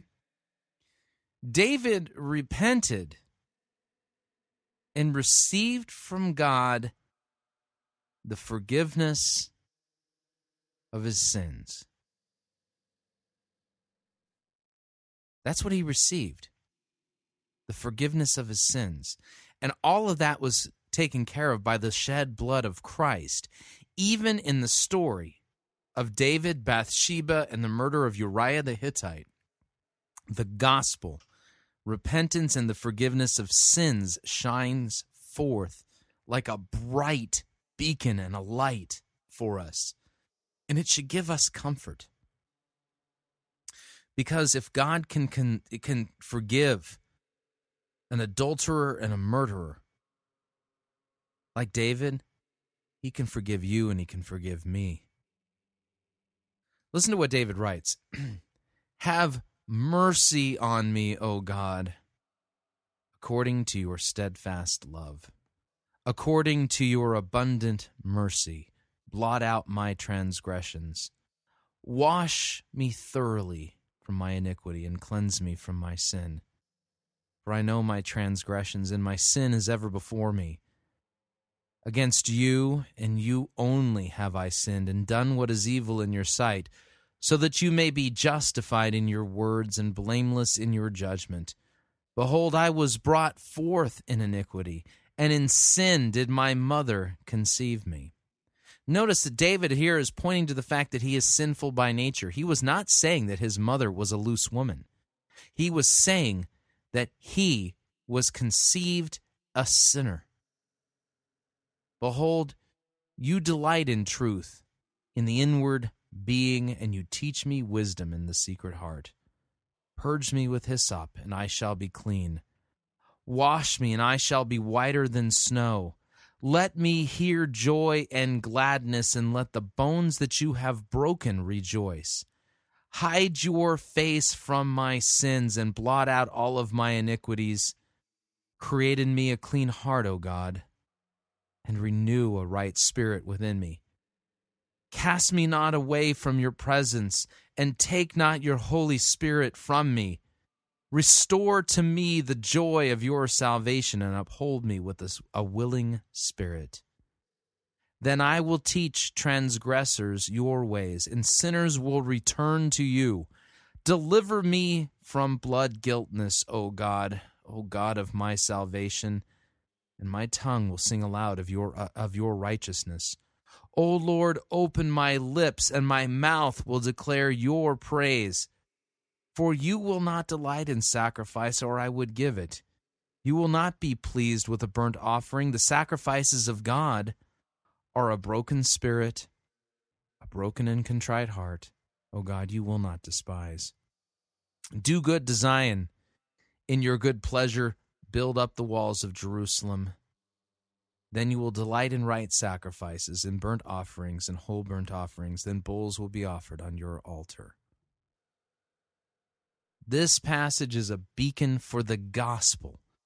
So, in the center of this entire sad story, that Chris Sonksen at this point is completely biffing because he's reading stuff into the passage that isn't there The solution apparently is just avoid this stuff. Make sure that you practice your discipline so that you don't biff it like David did. But the reality is is that you biff it like David every day. In your hatred towards your neighbor, in the lustful thoughts that you entertain in your heart, You commit murder and adultery on a daily basis. And you are guilty before a holy and just God. And your prayer should be the same prayer as that of David. Create in me a clean heart, O God, and renew a right spirit within me. Have mercy on me according to your steadfast love and according to your abundant mercy. Please blot out my transgressions. So here we've got this great story that tells us of the gospel of this amazing God who forgives even this kind of sin.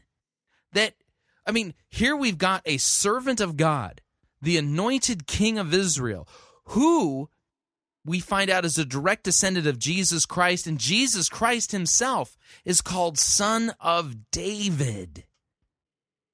And what do we learn of David? He was royally, wretchedly screwed up and sinful, just like me and just like you. What an amazing God that we have, that our God blots out murder and adultery. And not only that, David wasn't even really sorry and contrite until he was confronted with his sin. He tried to cover it up. So we've got this story of a guy who didn't even on his own repent. He was caught. God ratted him out. And God ratted him out not to tell him that you're going to burn in hell. He ratted him out so that he would repent and be forgiven. So that his transgressions would be blotted out, not him. So that his sins and iniquities would be cleansed and that he wouldn't face the cleansing fires of hell. What an amazing God this is. The story's not about David. The story's about Christ. This story points us to Jesus, not to me, not to you, and not even to David, because the star of the story is the God who forgives sins. Even premeditated murder and inexcusable adultery by such a servant of God. Who is this God? Who is this God that even these sins can be forgiven? As the psalmist says, O Lord, if you kept a record of wrongs, who could stand? But with you there is forgiveness Therefore, you are feared. Hmm. I hope Chris Sonksen brings us to this God and points out this amazing, merciful, and forgiving God who is merciful and kind to us because of the shed blood of Christ. I hope he lands there. God, I can't believe that I have done this. Now, hold on a second. He drifts away from his disciplines. He ends up doing something he shouldn't be doing. He mentally crosses the line, physically crosses the line, okay? He's doing things he shouldn't be doing, going places he shouldn't be going. And then he says, Oh God, I, I I've I've blown it. so sorry. He describes himself as a wretched man. He says, God, I'm so wretched. I can't believe that I did this. Now, sometimes for us, mentally it enters into our mind. Maybe for you, maybe you look and maybe lust. Notice the confession of sins without forgiveness. Come on, Chris. Give us some forgiveness here. Point us to the Jesus, to the Christ, the crucified Savior who forgives even these sins. Psalm 51 does. Lust enters in. Or maybe you look and you, greed enters in. Or maybe you look and think, if I just do this, I can get ahead financially. I know it's not right, but I can just do this. I can get away with it. And we mental, our mind starts going into an area and, and we, and all of a sudden we're sitting there thinking some thoughts that we should not be thinking that's going to lead us to a place we should not be. Everybody get it? Good. All right. Let's go to number three. Danger number three. Danger number three on the back of your uh, program here. Now he's blown it. He's sinned. He's he can't believe he did it, but now it even gets worse. Now look what he's doing: protecting reputation, but not character. David spends a heck of a lot of time protecting his reputation, but he doesn't spend very much time protecting his character. Now, think about this. Think about this. Where is that written in the Bible that he spent a lot of time protecting reputation but not character? Why? How many, how, how many have ever heard the word cover up? You know, Tiger Woods spent millions of dollars to do what? Cover up. Okay. Bill Clinton, Monica Lewinsky. Okay. Do all this stuff. Make all these arrangements, you know, say, I did not have with that woman, Monica Lewinsky. You know, I, uh, and he's, what is he trying? He's trying to cover up. You know, and, and we do that. You know, we even do that in a physical way. We do that, you know, uh, especially when you get hair like this, you try to cover it up. Sometimes with a spray can, whatever you got to do. I, uh, my friend, I traveled with a friend of mine years ago. I used to travel with a friend of mine that we used to do a bunch of public schools together. And uh, he got a, uh, he was balding so much, all of a sudden he showed up to one of our speaking engagements with a hairpiece. And I just did not let him down. I mean, I just railed him. But that night, we spent the night in a hotel and, and we were in the same room together. And I got up to use the restroom and uh, in the middle of the night at like three in the morning. And, uh, and, and there I look over and the, the little, the light thing's on. And right on top of the hairspray bottle is his hairpiece like this. And it was the scariest. That, you know, it just freaked me out. I looked like a squirrel. And so, kind of freaked me out a little bit, but we spend money to cover things up. We do things to cover things up. Now, what are we doing when we cover things up? $12 billion in cosmetics, $1 billion a year we spend in hair replacement. We do a lot of things to cover up because we don't want people to see what we really are. So we put all this stuff on to kind of cover up these mistakes or these these things that we think are not good. And that's exactly what David did. He had blown it. He had made a mistake with Bathsheba. He was out, should have been out to war. He wasn't. So his disciplines were going down. Then all of a sudden he crosses the line now look what happens. Later, when Bathsheba discovered that she was pregnant, she sent David a message saying, I'm pregnant. Okay, let's stop right there. First thing finds out is, hey, she's pregnant. And now he's thinking, holy cow, now how am I going to cover this up? Okay, it's one thing that I was intimate with her. Now I got to go and, you know, she went off and took a pregnancy test, and now we're in a lot of trouble. Whatever happened. Um, and so I don't know how, I don't even know how they knew in those days. It's like, oh, hey, you're pregnant. Um, and then it's is it really all that hard to figure out? It says, look what it says. Okay, now he's the Bible says that he went and he sent for Bathsheba's husband Uriah. What's his name? His name is Uriah. Look what it says. He sends for Uriah. Now Uriah's out fighting a war. So, you know, they go and send for him. A couple weeks later, Uriah comes back. Look what happens. He told Uriah, go on home and relax. David even sent a gift to Uriah after he had left the palace. But Uriah didn't go home. He slept that night at the palace entrance with the king's palace guard. When David heard Uriah had gone home, he summoned him and asked, What's the matter? Why didn't you go home last night after being away for so long? Anybody have any idea what David's trying to pull there? You catching on? He's going, Hey, you, Uriah, go and hang out with your wife a little bit. And, ha ha, you're pregnant. And he's going to try to cover it up. What's he going to try to do? Well, David's smooth. You know, he's like, man, if I can get, if I can bring Uriah home, he hasn't seen his wife in months. He's going to go, be intimate with her, and then go off to war. He comes back. We had a baby, and everybody's going to be happy. But he doesn't go and sleep with her. You know what he ends up saying? He ends up saying, How can I go and have intimacy with my wife when my friends are out there fighting? I can't do that. And so he got all upset. So David takes it to the next level. Well, stay here today. He asked him to stay one more day. David told him, And tomorrow you may return to the army. So Uriah stayed in Jerusalem that day and the next. Then David invited him to dinner and got him drunk. Boy, David doesn't stop at anything. It's like one life to live here. Uh, but even then, he couldn't get Uriah to go home to his wife. Again, he slept at the palace entrance with the uh, uh, king's palace guards. So the next morning, David wrote a letter to Joab. Remember that guy he sent out, Joab, and gave it to Uriah to deliver. You know what the letter said? The letter said this. The letter said, "Put put Uriah on the front lines and make sure he dies. That's pretty. Now, this is pretty interesting. He gives it to Uriah and says, Now go deliver this note. Can you imagine delivering your own death sentence? But he's going to deliver it. And that's actually what happens. He actually goes and delivers this to Joab. Joab reads it, sends Uriah out on the front lines, and Uriah dies. And that's how David tries to cover it up. So let's just, let's just back up here for a moment. David goes from, he should be out there, but he stops doing his disciplines. His spiritual disciplines, he stops. Then I'll, Yeah, the text doesn't say that, Chris All of a sudden, it spirals down to mentally. He looks at the woman and says, I really want her. Then physically, See, the implication is if you don't do your spiritual disciplines, well, then you, you know, hmm yeah, you might fly into the danger zone. he engages with her. Then he tries to cover it up. And that doesn't work. So he says, That doesn't work. So I'll get him drunk. If that doesn't work, I'll just kill the guy. And he starts covering it up. Now, keep in mind, this is the man that, that God said, He's a man after my own heart. This is the man that God said, You are appointed to be king. And now he's doing these things that he can't even imagine. He's covering things up. He's doing things that he can't even get his mind around.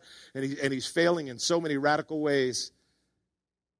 What was he doing? David was so concerned about his reputation that he lost all concern about his character.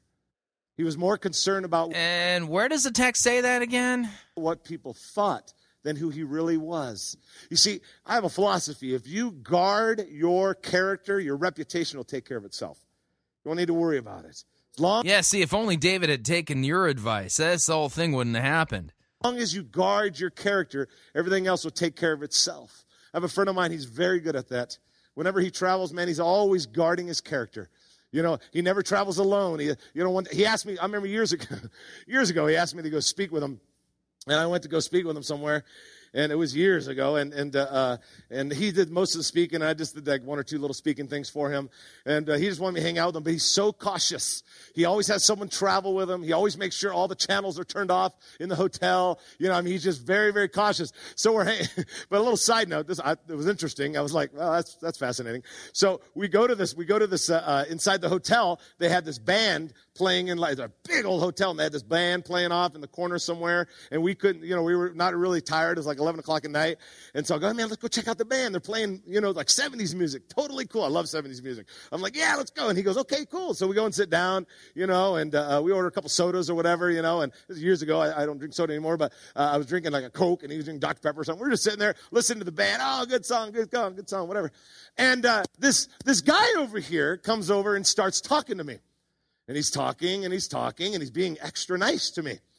And uh, we're at this, you know, place and whatever. And, and, and then all of a sudden he goes, he goes, hey, he goes, I was wondering. And he puts his arm on my shoulder. I go, yeah. And he goes, this guy, he goes, I was wondering if I could buy you a drink. And I said, yeah, go ahead. I wasn't even getting it.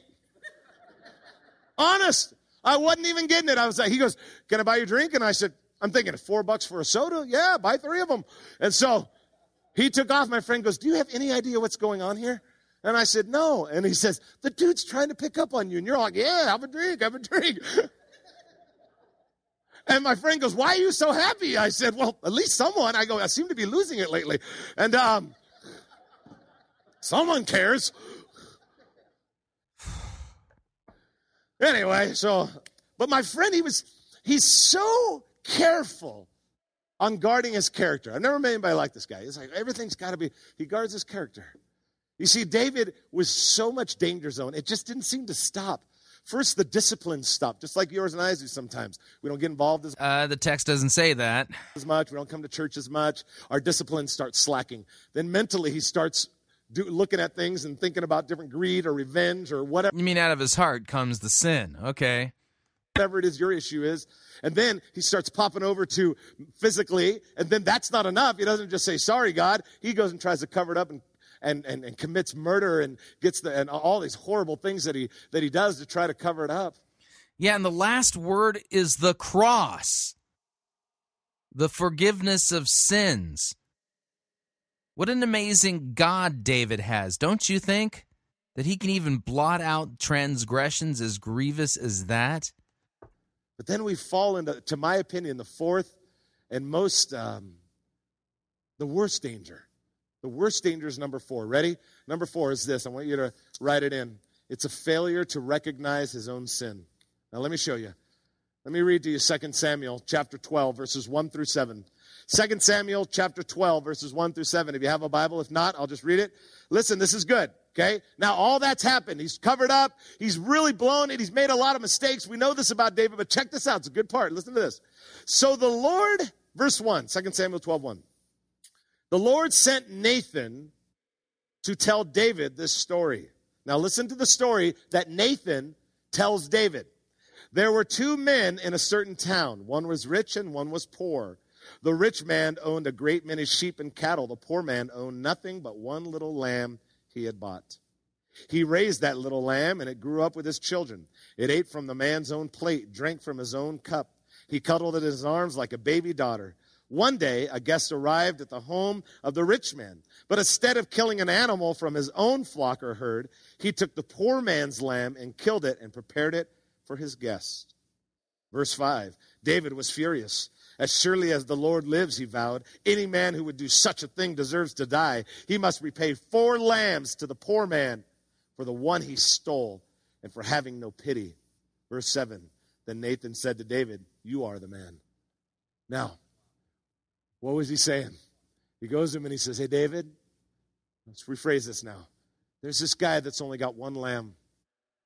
And there's this other dude over here. He's got everything. Who's the he's got everything in the story? David. Who's the guy with only one lamb? Uriah and his wife Bathsheba. And he says, and instead of, when his guest shows up, instead of taking from his own wealth, he goes and steals the one most precious thing to this poor man. And he goes, Hey, David, he goes, What do you think we should do with a guy like that? David says, I tell you exactly what you do. You have that man pay back four times what he stole and then kill him. That's what you should do. And then Nathan looks and says, David, that man's you. You're the man. You're the one that just did that. Now, here's the fascinating thing. No, hang on. Failure to recognize his own sin. That's the fourth and most. No, the fascinating thing is that God is merciful, even in this circumstance. Let me continue reading. Verse 7 Nathan said to David, You are the man. Thus says the Lord, the God of Israel. I anointed you king over Israel, and I delivered you out of the hand of Saul, and I gave you your master's house and your master's wives into your arms, and gave you the house of Israel and Judah. And if this were too little, I would add to you as much more. Why have you despised the word of the Lord to do what is evil in his sight? You have struck down Uriah the Hittite with the sword and have taken his wife to be your wife, and you have killed him with the sword of the Ammonites. Now, therefore, the sword shall never depart from your house, because you have despised me and taken the wife of Uriah the Hittite to be your wife. Thus says the Lord Behold, I will raise up evil against you out of your own house, and I will take your wives before your eyes and give them to your neighbor, and he shall lie with your wives in the sight of the sun for you did for what you did secretly but i will do this thing before all of israel before the sun. So here's david confronted with his sin. He's caught. Here's the response. David said to nathan i have sinned against the lord. And nathan said to david the lord also has put away your sin you shall not die.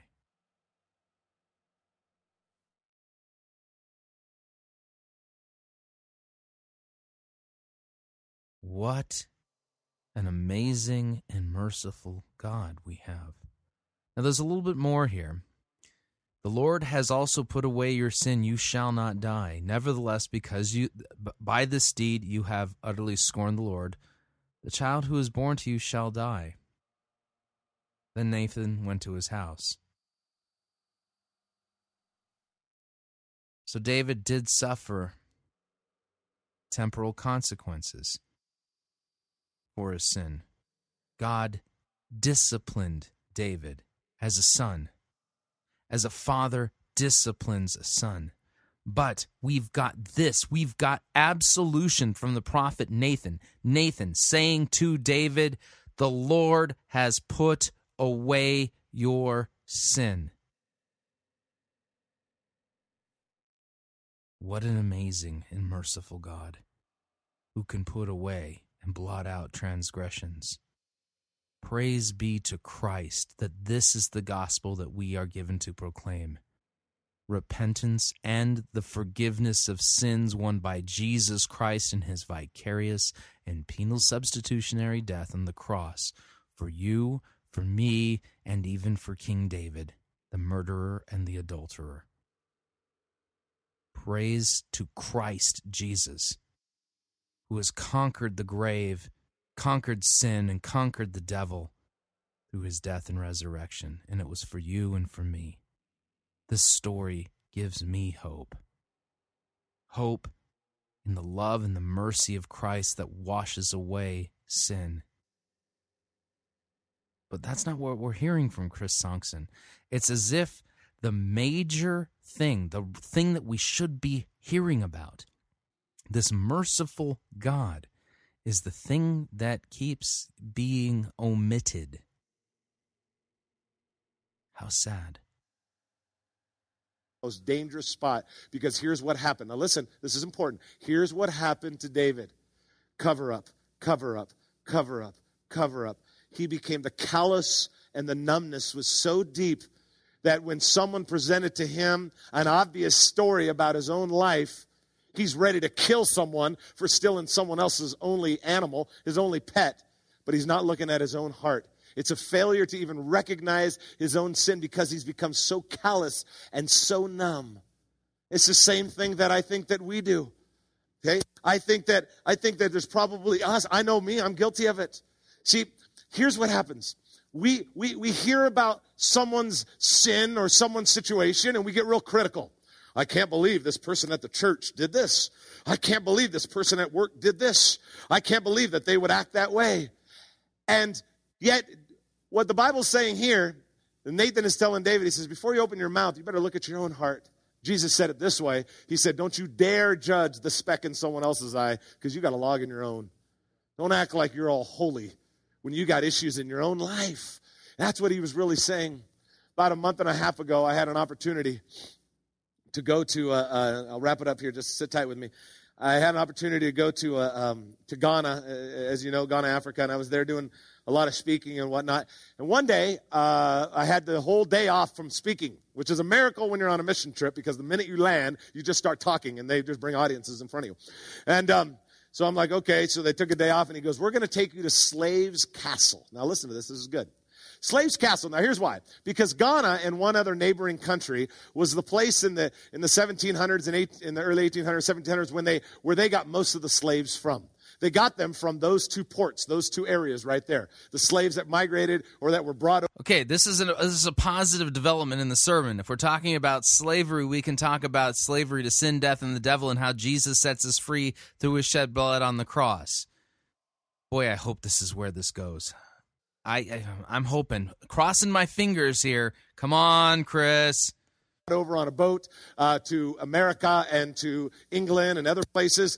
They were mainly housed in those two countries. One of the biggest castles that they were housed in until the boats would show up to take them away was this place that I went to. It's, it's, a, it's a museum. You can go and look at it now. It's called Slaves Castle. As I was there at Slaves Castle, the guy tells me this. He says, uh, and uh, he's he's my guide. He's a uh, uh, he's from Ghana himself, and he's been there a million times. He says, "I have." He goes, "Chris, I have taken many people on this on uh, to the slaves' castle." And I said, "Yeah." And he says, "And the many people that I have taken," he goes, "I've probably been on 25 tours, and almost every single time, there's one or two people that can't make it through the tour. They start breaking down and crying." Sometimes it gets so bad that they'll, they'll, they'll separate the African Americans from, the, from a Caucasian because there is so much hate and you can feel it when you're in the room. He took me around to this, and it's an enormous castle. It's not the small little, you know, hut. It's an enormous castle. And he takes me to this enormous castle. We're looking around. Then we go into the dungeon where the men stayed. The men and the women were separated, and the kids were separated as well. Imagine that. And the boats would come about once every three months and pick up, or four months, or eight months, or whatever, and pick up some more slaves and take them back over. They would put in a room that was maybe the size of this stage up here, they would put about 250 men. They did some study and checked out 250 men, and there was only one little hole about 24 inches big, way at the top, where they could get sunlight and air. That was the only place to get air. And the men would stand inside there, chained, and they would throw food in there and they would have to scrab around for the food. No bathroom, no bathroom breaks. So just do what, think about it, for three or four or five months. Scientists have gone in there and they actually went up the wall about 30 inches and they found human waste still inside the cement. These guys would stand in 30 inches of human waste and they would stand inside there. I actually was physically in the dungeon. I stood inside there and I looked around and I just thought, this is unbelievable. You could feel it in the room. You could feel the intensity. And I just stood there and I just thought, I can't believe this. Then, right above the dungeon, they took me right above the dungeon. And right above the dungeon, about two stories up, is a chapel where the English people and the Americans would gather to worship and to sing songs to God while the slaves were 20 feet below them in 36 inches of human waste. And I thought in my mind, how could you do that? How could you stand there and worship God when you know that 20 feet below you are 250 human beings that He created and you've got them chained standing in 30 inches of human waste? How could you do that? How could you be so numb and callous to stand there and worship? Now, when I was thinking that, all of a sudden, God just kind of spoke to my heart. This is what He said Chris, how do you do it? Okay, so Chris is getting direct revelation from God. You do things that you are so numb to and so callous to that you just go on living your life, being a pastor, being a Christian, trying to be a follower of God, whatever you classify yourself as, and you're just kind of living your life. He goes, but you become so callous, and oh, you judge the person. I can't believe that person did this in their marriage. I can't believe this person acted this way. I can't believe this person said this. When you've got calluses and numbness in your own life.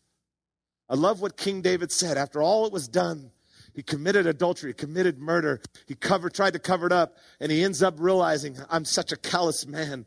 How could I have all this stuff in my heart? And then King David, who was a poet and composer, wrote these words in Psalms 139 Search me, O God, and know my heart. Test me and know my thoughts. Uh, no, David wrote Psalm 51 after the Bathsheba incident that talks about the mercy of God and God blotting out transgressions. I hope we get there. Point out anything in me that makes you sad. You say, God, I know there's issues in my life, so please, please, God, point out in me. There isn't a doubt. No, you're pointing to the wrong psalm. Psalm 51 talks about the forgiveness of his sins and his transgressions being blotted out. it's not just enough. It God doesn't just point out your sin, he forgives it. Doubt in my mind because I am the first to stand up and say, I, as Chris Sonksen, I'm sure I'm derailing in some areas of my life. I'm sure I've become numb. I'm sure I've become callous. You know, this sounds so humble. I'm sure I'm derailing in some areas of my life. Really? Really? Come on. If I were to pull out the Ten Commandments, how how well would you, would you do, Chris? I mean, seriously, you're just derailing in some areas of your life. Just you know, a, a smidge. You know, just a, a, little bit of derailing here and a little bit, bit of derailing there. But you know, overall, he's he's not really derailing that much. Ten Commandments You shall have no other gods. What does this mean? That we should fear and love and trust in God above all things. You shall not misuse the name of the Lord your God. What does this mean? That we should fear and love God so that we do not curse or swear or use satanic arts or lie or deceive by God's name. Instead, call upon it in every trouble, pray, praise, and give thanks. Remember the Sabbath day by keeping it holy. What does this mean? That we should fear and love God so that we do not despise the preach, preaching and God's word, but hold it sacred and gladly hear and learn it. Honor your father and mother. What does this mean? That we should fear and love God so that we do not despise or anger our parents or other authorities, but honor them, serve and obey them, and love and cherish them. You shall not murder. What does this mean? that we should fear and love God so that we do not hurt or harm our neighbor in his body, but help and support him in every physical need. You shall not commit adultery. What does this mean? That we should fear and love God so that we lead sexually pure and decent lives in what we say and do, and husband and wife love and honor each other. Seventh commandment You shall not steal. What does this mean? We should fear and love God so that we do not take our neighbor's money or possessions or get them in a dishonest way, but help him to improve and protect his possessions and his income. You shall not give false testimony or witness against your neighbor. What does this mean? We should fear and love God so that we do not tell lies about our neighbor or betray him or slander him or hurt his reputation, but defend him and speak well of him and explain everything in the kindest way. You should not covet your neighbor's house. What does this mean? We should fear and love God so that we do not scheme to get our neighbor's inheritance or house or to get it in a way which only appears right, but instead help and be of service to our neighbor in helping him to keep it. You shall not covet your neighbor's wife, or his manservant, or his maidservant, or his ox, or his donkey, or anything that belongs to your neighbor. What does this mean? We should fear and love God so that we do not entice or force away our neighbor's wife, workers, or animals, or turn them against him, but urge them to stay and to do their duty. How you doing on that, Chris? Are you just derailing a couple of those commandments, but otherwise you're keeping all of them? If you think so, then you really truly do not understand what those commandments demand of you. Perfect love, perfect obedience, in thought, word, and deed, by what you do and by what you don't do. That's what the commandments demand of you. To love God with all your heart, all your soul, all your might, all your strength, and to love your neighbor as yourself. Every second that ticks off that you're not doing that, you are not derailed. You are stuck and mired in sin. And the solution isn't just try harder, because no amount of doing and trying harder is going to get you out of this quagmire that you're in. The solution is Christ and Him crucified for our sins. Are you purposely trying to avoid the forgiveness of sins in this story? Or do you just not know how to look for it? Thinking that the law is the thing that will solve this problem. I'm curious. I'm sure I've become, well, you know, just kind of used to that one thing in my life when in reality it's wrong. Yours may be lust, greed, revenge, selfishness, critical spirit, judgmental, whatever it is. But there's that thing in your mind where you just kind of covered up. You just kind of got used to living to Yeah, that just that one thing. Aside from that, you're pretty darn close to holiness. It. But David says, God, no more. Search in me my, my very heart. Test my thoughts. And God, if there is anything in my life that makes you sad, please point it out because I don't want to do this anymore. My prayer is that No, he points to God and talks about how God blots out transgressions. You're not giving me the gospel, you're giving me more law. that, that tonight that we take the areas of our life that maybe we've derailed a little bit. Maybe we're a little off base. Oh, just a smidge. Oh yeah, we're all. I mean, we're just all of us, just one or two degrees, maybe just one and a half steps away from holiness. All you know, because you know we're just derailed a little bit. And we just say, God, I'm sorry. I'm numb to it. Don't sit here and think, I hope my husband's listening. Hope my wife's listening. Oh gosh, I hope so. They got this on podcast because we need to, I got to make sure so and so's listening to this. And what about you? What are the callous in your own heart? Because I already know my areas. I am so far from perfect. And I know my areas. What are yours? Would you stand with me? Let's pray. Let's go to the Lord in prayer. God, we thank you so much. Done.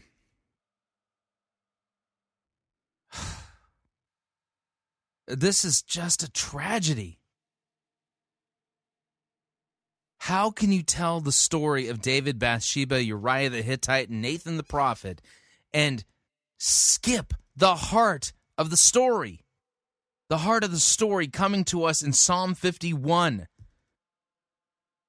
Have mercy on me, O God, according to your steadfast love and according to your abundant mercy. Blot out my transgressions. Wash me thoroughly from my iniquity and cleanse me from my sin. That is the resolution of the story. The cross gets the last word. Before you turn off this podcast, stop and pray for Chris Sonksen. Stop and pray. And pray that God would open his eyes to the gospel that he's completely blind to. He truly doesn't see it. Because if he did see it, he wouldn't be preaching this way. Pray that God would grant him repentance and the forgiveness of his sins so that he preaches the gospel and not just the self righteousness and somehow the law being the solution to our problem.